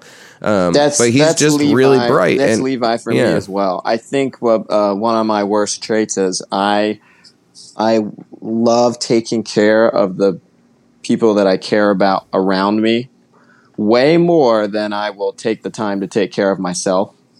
Uh, and so I've always just been Yeah. I've been I've always been pretty rough to myself, whether it's like how hard I am on myself mentally or how I treat my body with my bad behavior or uh, Oh, or or how I spend my money, uh, you know, on uh, equipment and weed and traveling and that sort of thing. Whereas Levi is uh, has always been the one to kind of try and help me reel it in in my personal life and get my stuff together so that I can be the member like the rest of the guys in my band where um, I'm doing better at home than I ever have mentally. Uh, I've never been good at being home. The reason I started touring with other bands is, like I said, I don't know how to do sitting at home. I don't. I'm just not good at it. Uh, and he's been a massive part in helping me learn how to adjust my life at home so that it's as enjoyable and I'm reaping the benefits of all the hard work we do in the band and then I can come home and I can enjoy because we all know how to enjoy being on tour. That's pretty Yes. that's a it's actually way easier to It's do easy. that than than um than come off of the road and have a, a decent setup for Well, yourself. the road kind of became my happy place where it was just as long as I was there and I had my bunk and I had my friends and got to play a show, I was really happy. I was really content and life was good. You know, you're out, you know, you're making money, you're with your friends, it's easy. And, you know, the interesting thing with that is even my fiance and I, who we've been together for over four years, like, this was the most time we've ever spent together. Was these four? oh yeah, that's interesting. We've never, you know, so it was one of those things where like, I think that's why you keep seeing either, you know, people are doing really well or people are breaking up because it's like, oh, wow, like we've never spent this much time together. So now when I leave for tour, this is going to be fucking hard. Like we're going Yeah. to feel like a normal couple. Well, I suppose I'm Um, going through the, the opposite scenario then because I'm I'm dating somebody for the first time since like 2000 and I don't know 15 or something uh, oh, shit. or 16 or when whatever that was. Um, and I met this person during this quarantine time. So On OnlyFans. uh, on OnlyFans, yeah. Yeah, right. Um, and so this person that I'm with doesn't really know the me that is the guy on the road. And I gotta say, he's a much different guy than this guy that's, uh, you know, here in Columbus during during quarantine. So that's a that's an interesting thing to hear you say because I hadn't really thought of that. Um, Yeah, it's just one of those things where, you know, even with going away for a week, you get so excited. You're with your friends. You're like, I don't need to fucking be on the phone. I don't need to call you. I've been with you every day for fucking four months. I need to, you know, I just want to hang out with my friends. But then you got to remember, like, no, you have to. Like, just make the phone calls and make the text messages and be a good partner, even though you're excited. Because I just get like a fucking puppy dog when I'm with my friends again, where I'm just like so excited about everything, where I just want to piss on the floor. And, you know, I have to remember to be a good partner and to like call multiple times a day and to FaceTime and to text her. And because, like, you know, that's a lot for someone to be left by themselves. And that's really hard and, you know, can be mean. So, you know, I just, that's one of those things that I've just had to work on being better at in general. Yeah, I wasn't single the first seven or eight years of our career, actually. Um, I was really good at that. Uh, and then the Shadows Inside Cycle was really the only time I was single. Um, I'm not. I'm not a, uh, a dater on tour either. I'm very much like with the boys kind of guy. Um, Yeah. so I, uh, I I feel like I was pretty good at that um, beforehand when uh, when I had a, a girlfriend during the early part of the career, but that will be a um, if I if I'm dating this this person when when touring resumes. I mean, who fucking knows? I don't fucking know. But uh, it- it'll be interesting to me. If she listens to this interview, what would you like her to think? Would you like to keep dating after touring comes back? I think uh, the answer is the answer is yes. That, uh, but what I'm saying is, will she like the guy that I am when the when the touring kicks back in? I think you know if she loves you for you, she will because she'll see how happy you are and uh, how you know proud of what you do you are. And I think that anyone that's a good partner that you know really loves us as people understands what we are going for and what we're trying to accomplish in our lives. So I think you'll be all right on that front, man. She'll be pretty cool.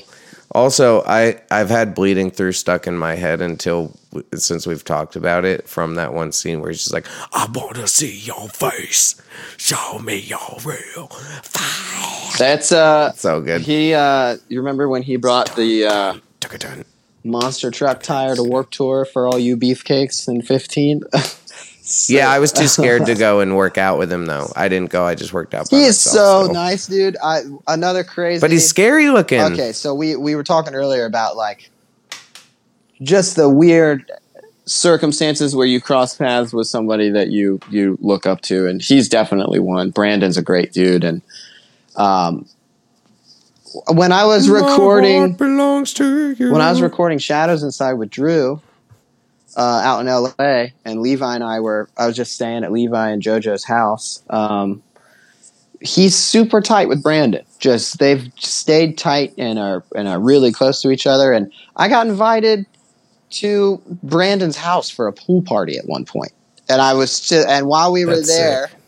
I was just thinking to myself, like, I am in California right now as a Midwest Ohio boy at a pool party for the singer of Bleeding Through because I met him when he asked my band to go on tour with his band like a decade ago already.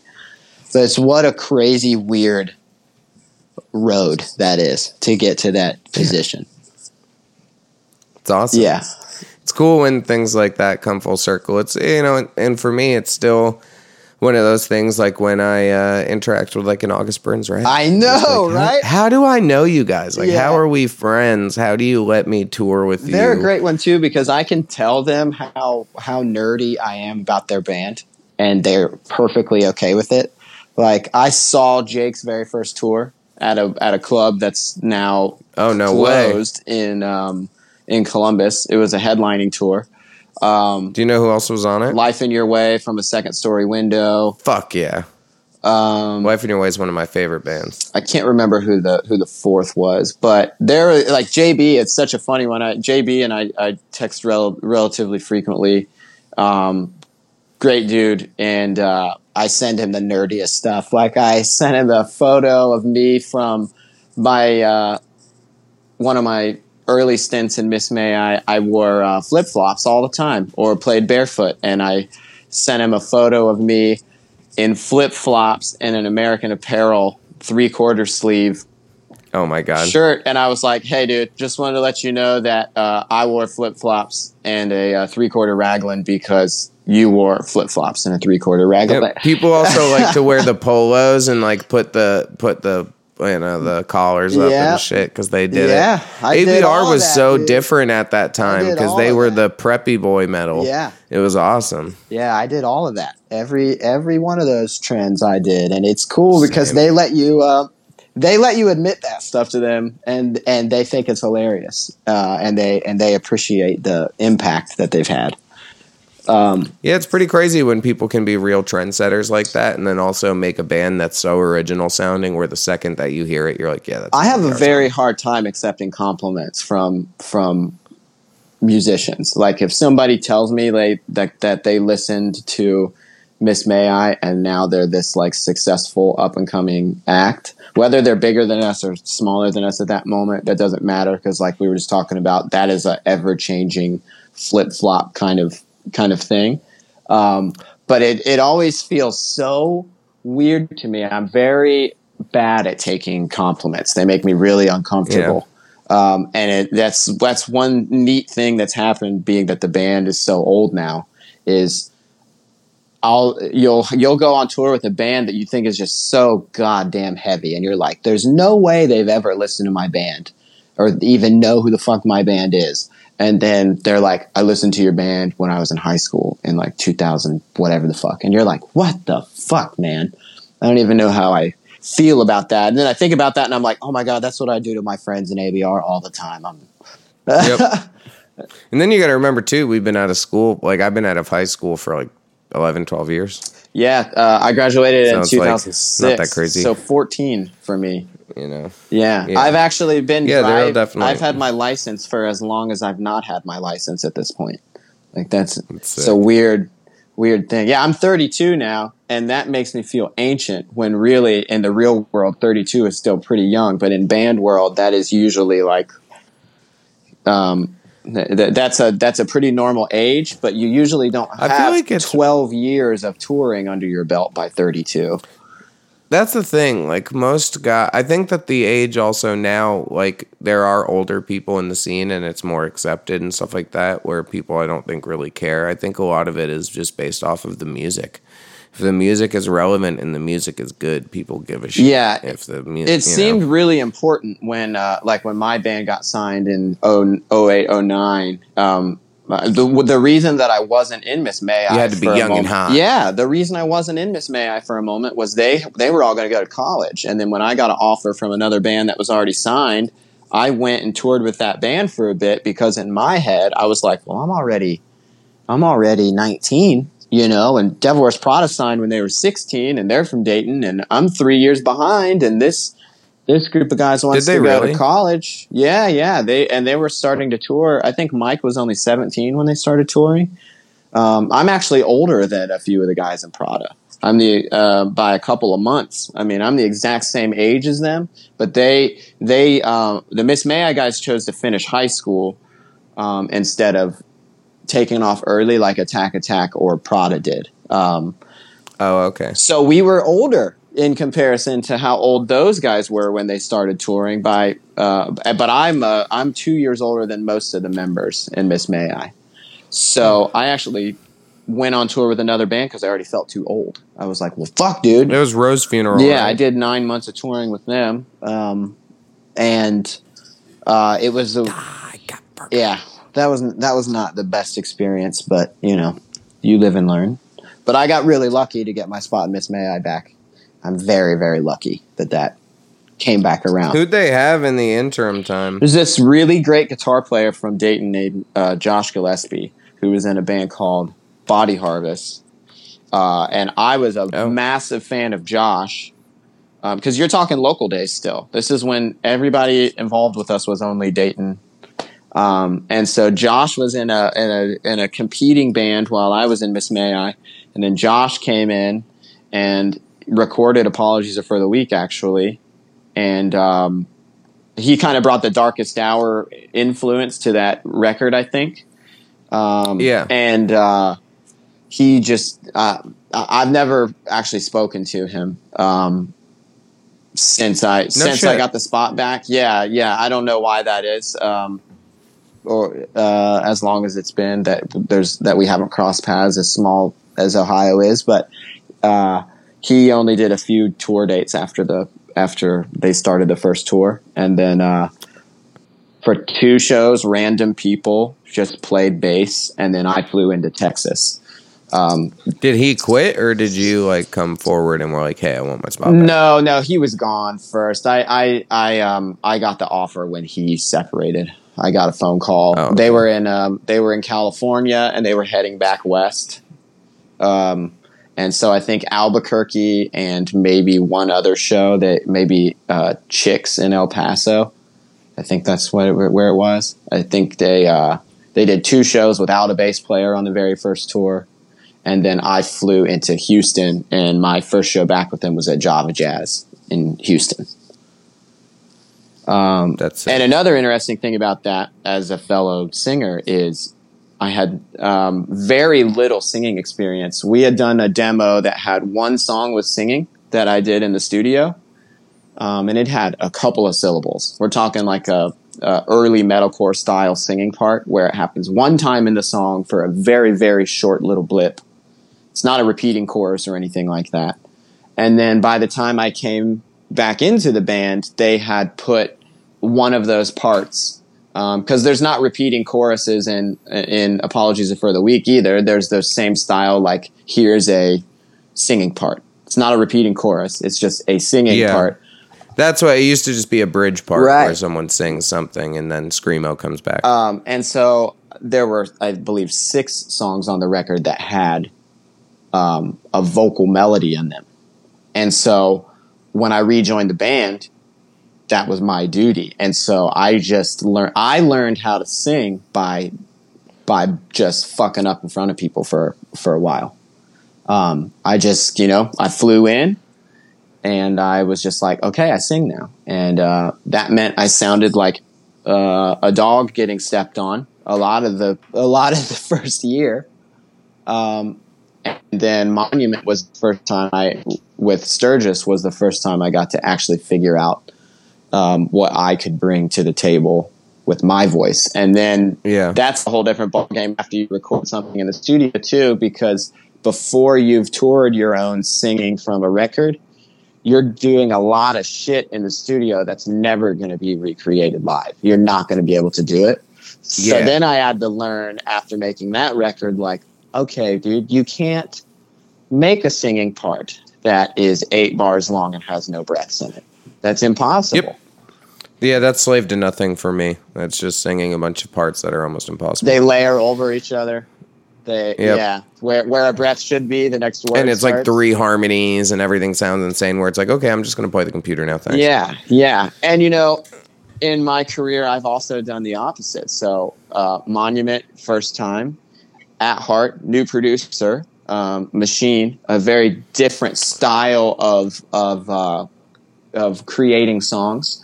Much more, um, much more about the feel and the mood, uh, and being in Yeah. the moment when you're tracking the part. And then the next record, Terry Date, who is the kind of producer who's used to recording people like Pantera, where it's like, I don't change your fucking songs. I make what you give me sound as best as it can, and we're going to do it all for real. So, like on Rise of the Lion, which was a which was our um, record that was out when we were touring with like Five Finger and uh, um, Avenged and that sort of thing. Uh, I made it a point to not do vocal harmonies at all. They're not on the record. Um, only on Oh, yeah, only on one song are there vocal or two songs are there vocal harmonies, and people were pissed. People were really pissed off. They were like, Well, yeah, Sturgis to that is very different. it really shocked the the original fan base that we tried something different. But what was really interesting to me is all of the new fans from that record cycle were like, when you play these songs live, they literally sound exactly the same as the record. And I I got to be prideful and say like, well, that's because in the studio I recorded out of a Fender Bassman 300 head into two 810s, and then I sang in one take on a lot of the stuff uh, and that's exactly what I'm doing live. So it's gonna sound exactly the same. Um, so I've done it both ways now in my or multiple ways now in my career. I've sang a record I didn't sing in the studio, which was one challenge. I've sang a record I did sing in the studio that was im- um, nearly impossible. I also did that last year when I'm 10 years older and my voice is lower. That's another really hard one. Yeah. And I've done the full analog one take to make the to sing the part kind of record as well. Um, so I've seen like all the different ways to do it, and I still feel like the last one with Drew is the first time I knew what I was doing, which is so funny. That like on the fifth one, or yeah, on the fifth one, I feel like I finally um, knew what the hell I was doing. Yeah, I feel like as much as I miss singing choruses, sometimes I'm glad that I only sing really easy shit now where they're just like, hey, Tuck, like, here's a soft part. Can you just like mumble for a little bit? And like, it sounds pretty. And I'm like, yeah. So are you doing cool. dramatically less? I I know I heard a few new songs on the Yeah, tour. Yeah, I mean, Um, are you doing a lot less on the on the record singing wise now, or this, yeah, this one that's coming out um, is about the same as the last record where I just sing in certain moments. And is it I Drew again? Softer parts. And yeah. You know, it's just softer parts and um, like little texture moments here and there and stuff like that. And it's worked out really well where it's not I still get to help write, you know, choruses or and contribute to that, but you know, Ryan's the lead singer and we want him to do the majority of stuff and then Daniel and I help out with harmonies and everything live and do our thing. And I still have my moments where we're still seeing success with Death Grip or when everything means nothing or songs like that where I do do my little little soft R&B thing in the beginning or in a verse and people like it. So we still got some of that shit too. And there's like, you know, a song that I sing on that I do sing in the chorus a bit, but it sounds like a, you know, like a classic Fit for a King song. Yeah. You know, So so it's, you know, it's spread out. I would say I, I might even do a little bit more on this record than I did last record, but have you um, Um. have you heard any feedback on new songs uh, where fans hear the audible difference and you have like a, a split on them where some of them like the new direction of something or some of them uh, dislike the new direction or any polarizing Yeah, kind of reactions like that? nothing too crazy. I mean, we made so many new fans on the last record where they just kind of accept what we do. And then for the old fans that still, I mean, there's still old fans who are like, Creation and Destruction's the best. I miss Aaron, which, shut the fuck up. yeah, I, I still hear Um, people. We still hear the "you've never done anything um, good Yeah. e- except Apologies for the Weak," and I'm like, thanks. Yeah, whatever. Thanks. and I have, you know, some kids who come forward who are like the, you know, Slave to Nothing's my favorite record. I miss you singing a lot. But the reality is the band sounds better and is better the way it is now. It's supposed to be this way. It's Kirby is meant to be the lead vocalist, and I still get to sing. I still do Yeah. my thing, and I'm I'm very happy to do so. Um, and that's why I made my side project off road minivan because if I'm going to just try to sing a lot, I might as well sing on the shit that I feel comfortable on in that register, which is my side project, Off Road Minivan, who has a new album called Swan Dive out now. Um, so it's you know, it's one of those things where I, as I started to sing less in Fit for a King, I was like, okay, I'm going to make a side project and I'm going to do my own thing as well. And that's been really fun. And Tooth and Nail puts it out, and everyone's really supportive and lets me have fun with it. And we don't play it too much because we're always touring and shit. But, um, or we were back when that was a thing. but you know, really happy to have both entities. You know what I mean? Because the it's the same way with Fit for a King. If I could choose to sing on all the choruses, or just sing on a Death Grip or a When Everything Means Nothing, and have those songs be as, as successful as they are, I'll choose that all day, any day. Agreed. You know, I'd rather have people really want to sing along with me rather than just a bunch of people hear me and not really like it. Yeah, yeah, and have it not be some like predetermined formulaic thing where it's like, okay, this is Tuck's part. We already Yeah. know. I'm here for fucking home runs, bro. I'm here for fucking grand slams. I'm not coming here to do some stupid bullshit. I'm gonna come on this song. I'm gonna sing really fucking good, and everybody's gonna like it. It's good stuff. That's the truth, man. So, and one thing that we all learn as we make more and more records is you get some, you have some bunts, and you have some, you have some home runs, and uh, yep. Uh, I'm like that. I've got entire records that I don't want to play or listen to, and I've got songs I don't even remember, and then I've got songs that I listen back to, and I'm like, why the fuck didn't that one ever get popular? You know? You know, yeah, I definitely agree with those too. There's definitely songs like that where I'm like, huh, I really expected this one to do much better than it did. Um, but you know, that's just part of the game, man. And I think that the most important thing is remaining objective and being able to look at your own catalog, look at the stats. And that's one thing that Kirby taught me too, where he was like, it doesn't matter what shit we like, it matters what the fans like. And if the fans are listening to these songs, these are the songs that we should play for them mm-hmm. because that's what they want. And then you throw in the deep cuts. You do tours where you get to do, you know, a whole album front to back for five days and then not play it for anyone else. And I'll probably never get to play some of those songs for anyone else and it fucking sucks. But Yeah. Um, I got to do that last summer, and it was actually way more fun than I thought it would be. I, I thought I was always going to be the disgruntled.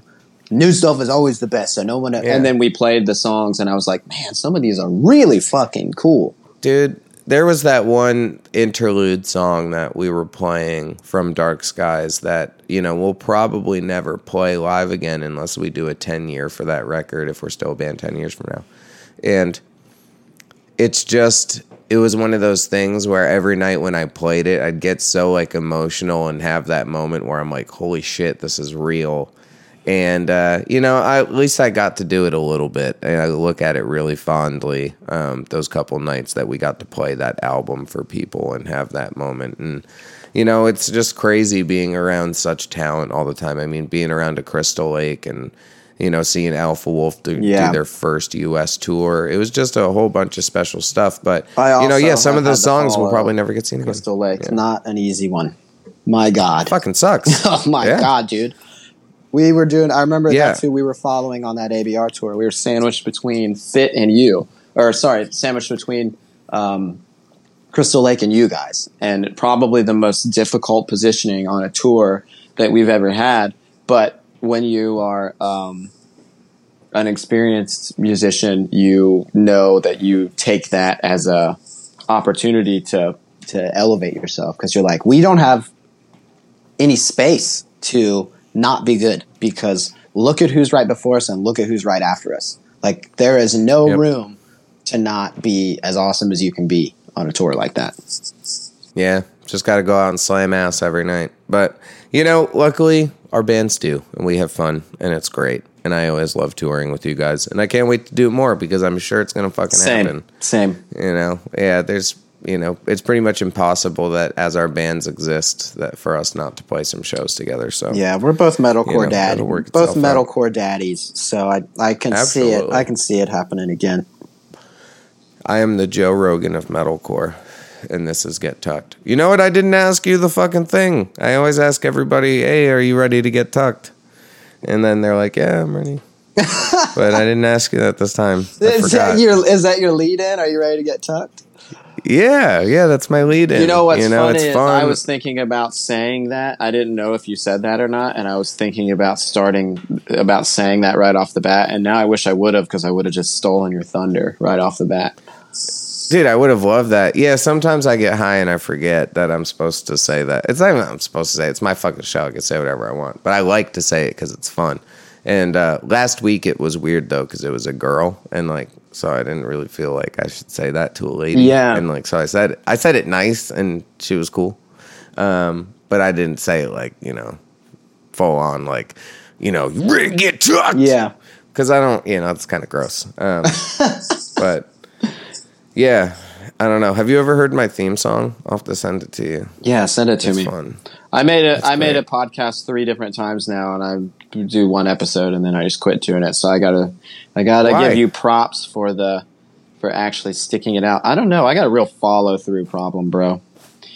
Well, there was a few of us who started them at the same time. Like you started one, I started one. Joe. I even side, called you Joe and got advice one. on how to set it up better, and then I still didn't do it.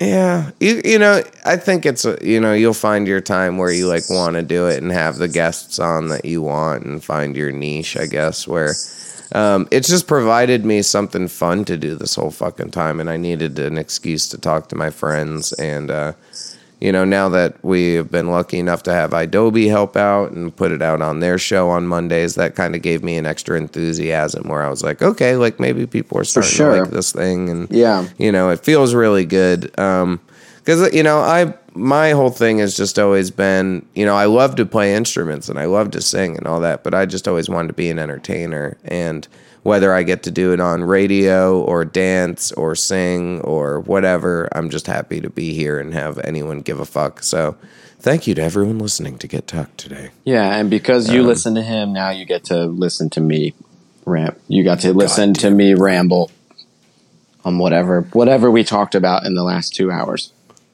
I want to see your face. Yeah. Um, yeah, I've just been thinking about, you know, fun screamo things to sing as we talk about all these bands. Because I also wanted to do that, like, Devil Wears Prada, Hey John bridge, where, He wears a flame jacket and roses." Um, but because I like to add really bad singing on my show for everyone to understand how talented and raw I am. Talented and raw, that's right. That's right. raw like a paper. Have you had uh, Jeremy on yet? No, I haven't. What a- I need what to. a guy. And they they started a show too. Yeah. Um, that their a lot show's of been bands cool. and a lot of guys have done really cool things, and my and my band has just been, oh, you know, quiet and just chilling. Um, I recommend every band has a podcast. yeah, I, I should do a lot more things for my band, but um, I don't know. Like I said, I've just You been- can do it like Shane too, where Shane's are only like an hour, forty five minutes or so. They're not that long. They're really fun. You can blast through a bunch of them. He's got a great following. Shane Told's lead singer syndrome, fantastic podcast Yeah, it's to great. follow. That's a really good one. Yeah, I love his model. But dude, I am gonna jet because I got some more shit to do today. Yep. To keep up with FeaturedX.com, which is going to take over the fucking screamo world. Well, thanks for having me, dude. I'm uh, Dude, of course. I'm off to the stude to write some tunes with the boys. tell everyone that I said hi. Will do. And that I love him. Will do. And uh, yeah, I, I thanks for being on the show, man. I hope you had fun getting tucked. I wish I could tuck you into a bed in your bunk after you know a nice nightcap instead. Yeah. in the future, After a after a lovely joint outside the bus with you, I, and Ryan from Currents. dude, absolutely. You, he's got a new cool. He's got a new Pokemon Instagram. Ryan from Currents does. I need to find this real quick and plug it because I should. Because why not? Um, so The triple the triple Yeah. Ryan show was was live every night of that tour.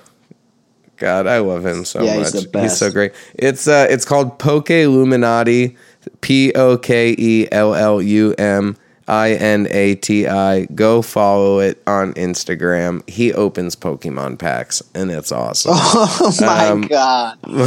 yeah, everyone's having fun while in quarantine. Um, but his girl's fr- his girlfriend's from like Poland, so he can't even fucking see her. Oh if he my god! Yeah. could get in his car and drive. So it doesn't, you know, he's screwed right now, you know, but whatever. Fuck it. Hey, dude, I love you. Love you too, Thanks buddy. for being on my Yeah. show and uh, have fun with everybody today. And I'll talk to you soon. Cool, man. Thank you so much. See ya. Okay, okay, okay. That was the show. I love talking gear and chatting with my dude Ryan Neff. I know we talk about basses far too much, but now that we both have switched recently, it's very nice to actually get to talk to someone who's playing similar guitars to me. Um, Miss May I are an incredible camp. I've had some of the best times with those dudes. I cannot wait to hear these new tunes they've been working on. From what Ryan has told me on and off air, I know we're in for some new surprises of the heavy variety. Cherish the people you have in your circle, folks. I'm one lucky dude to mosh for a living, and I hope we can all come back to it sooner than later. For now, thank you for tuning into the show every Monday at 4 p.m. Eastern on Adobe Howl and on all platforms every Wednesday. See you next week, and as always, remember to get tucked.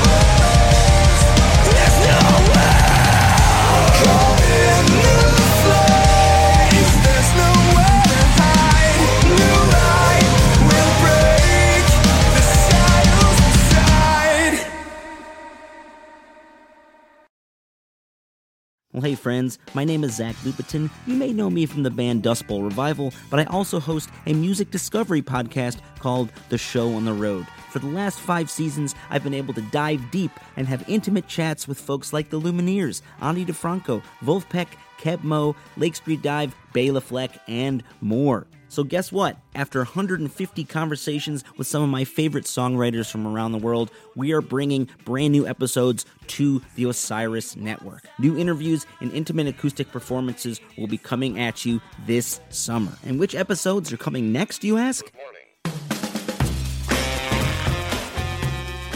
I am Zach Goody, the lead singer for the band Smash Mouth. Our band is called Milky Chance. We are based in Berlin. My name is David Shaw. I sing and write songs with my band, The Revivalists.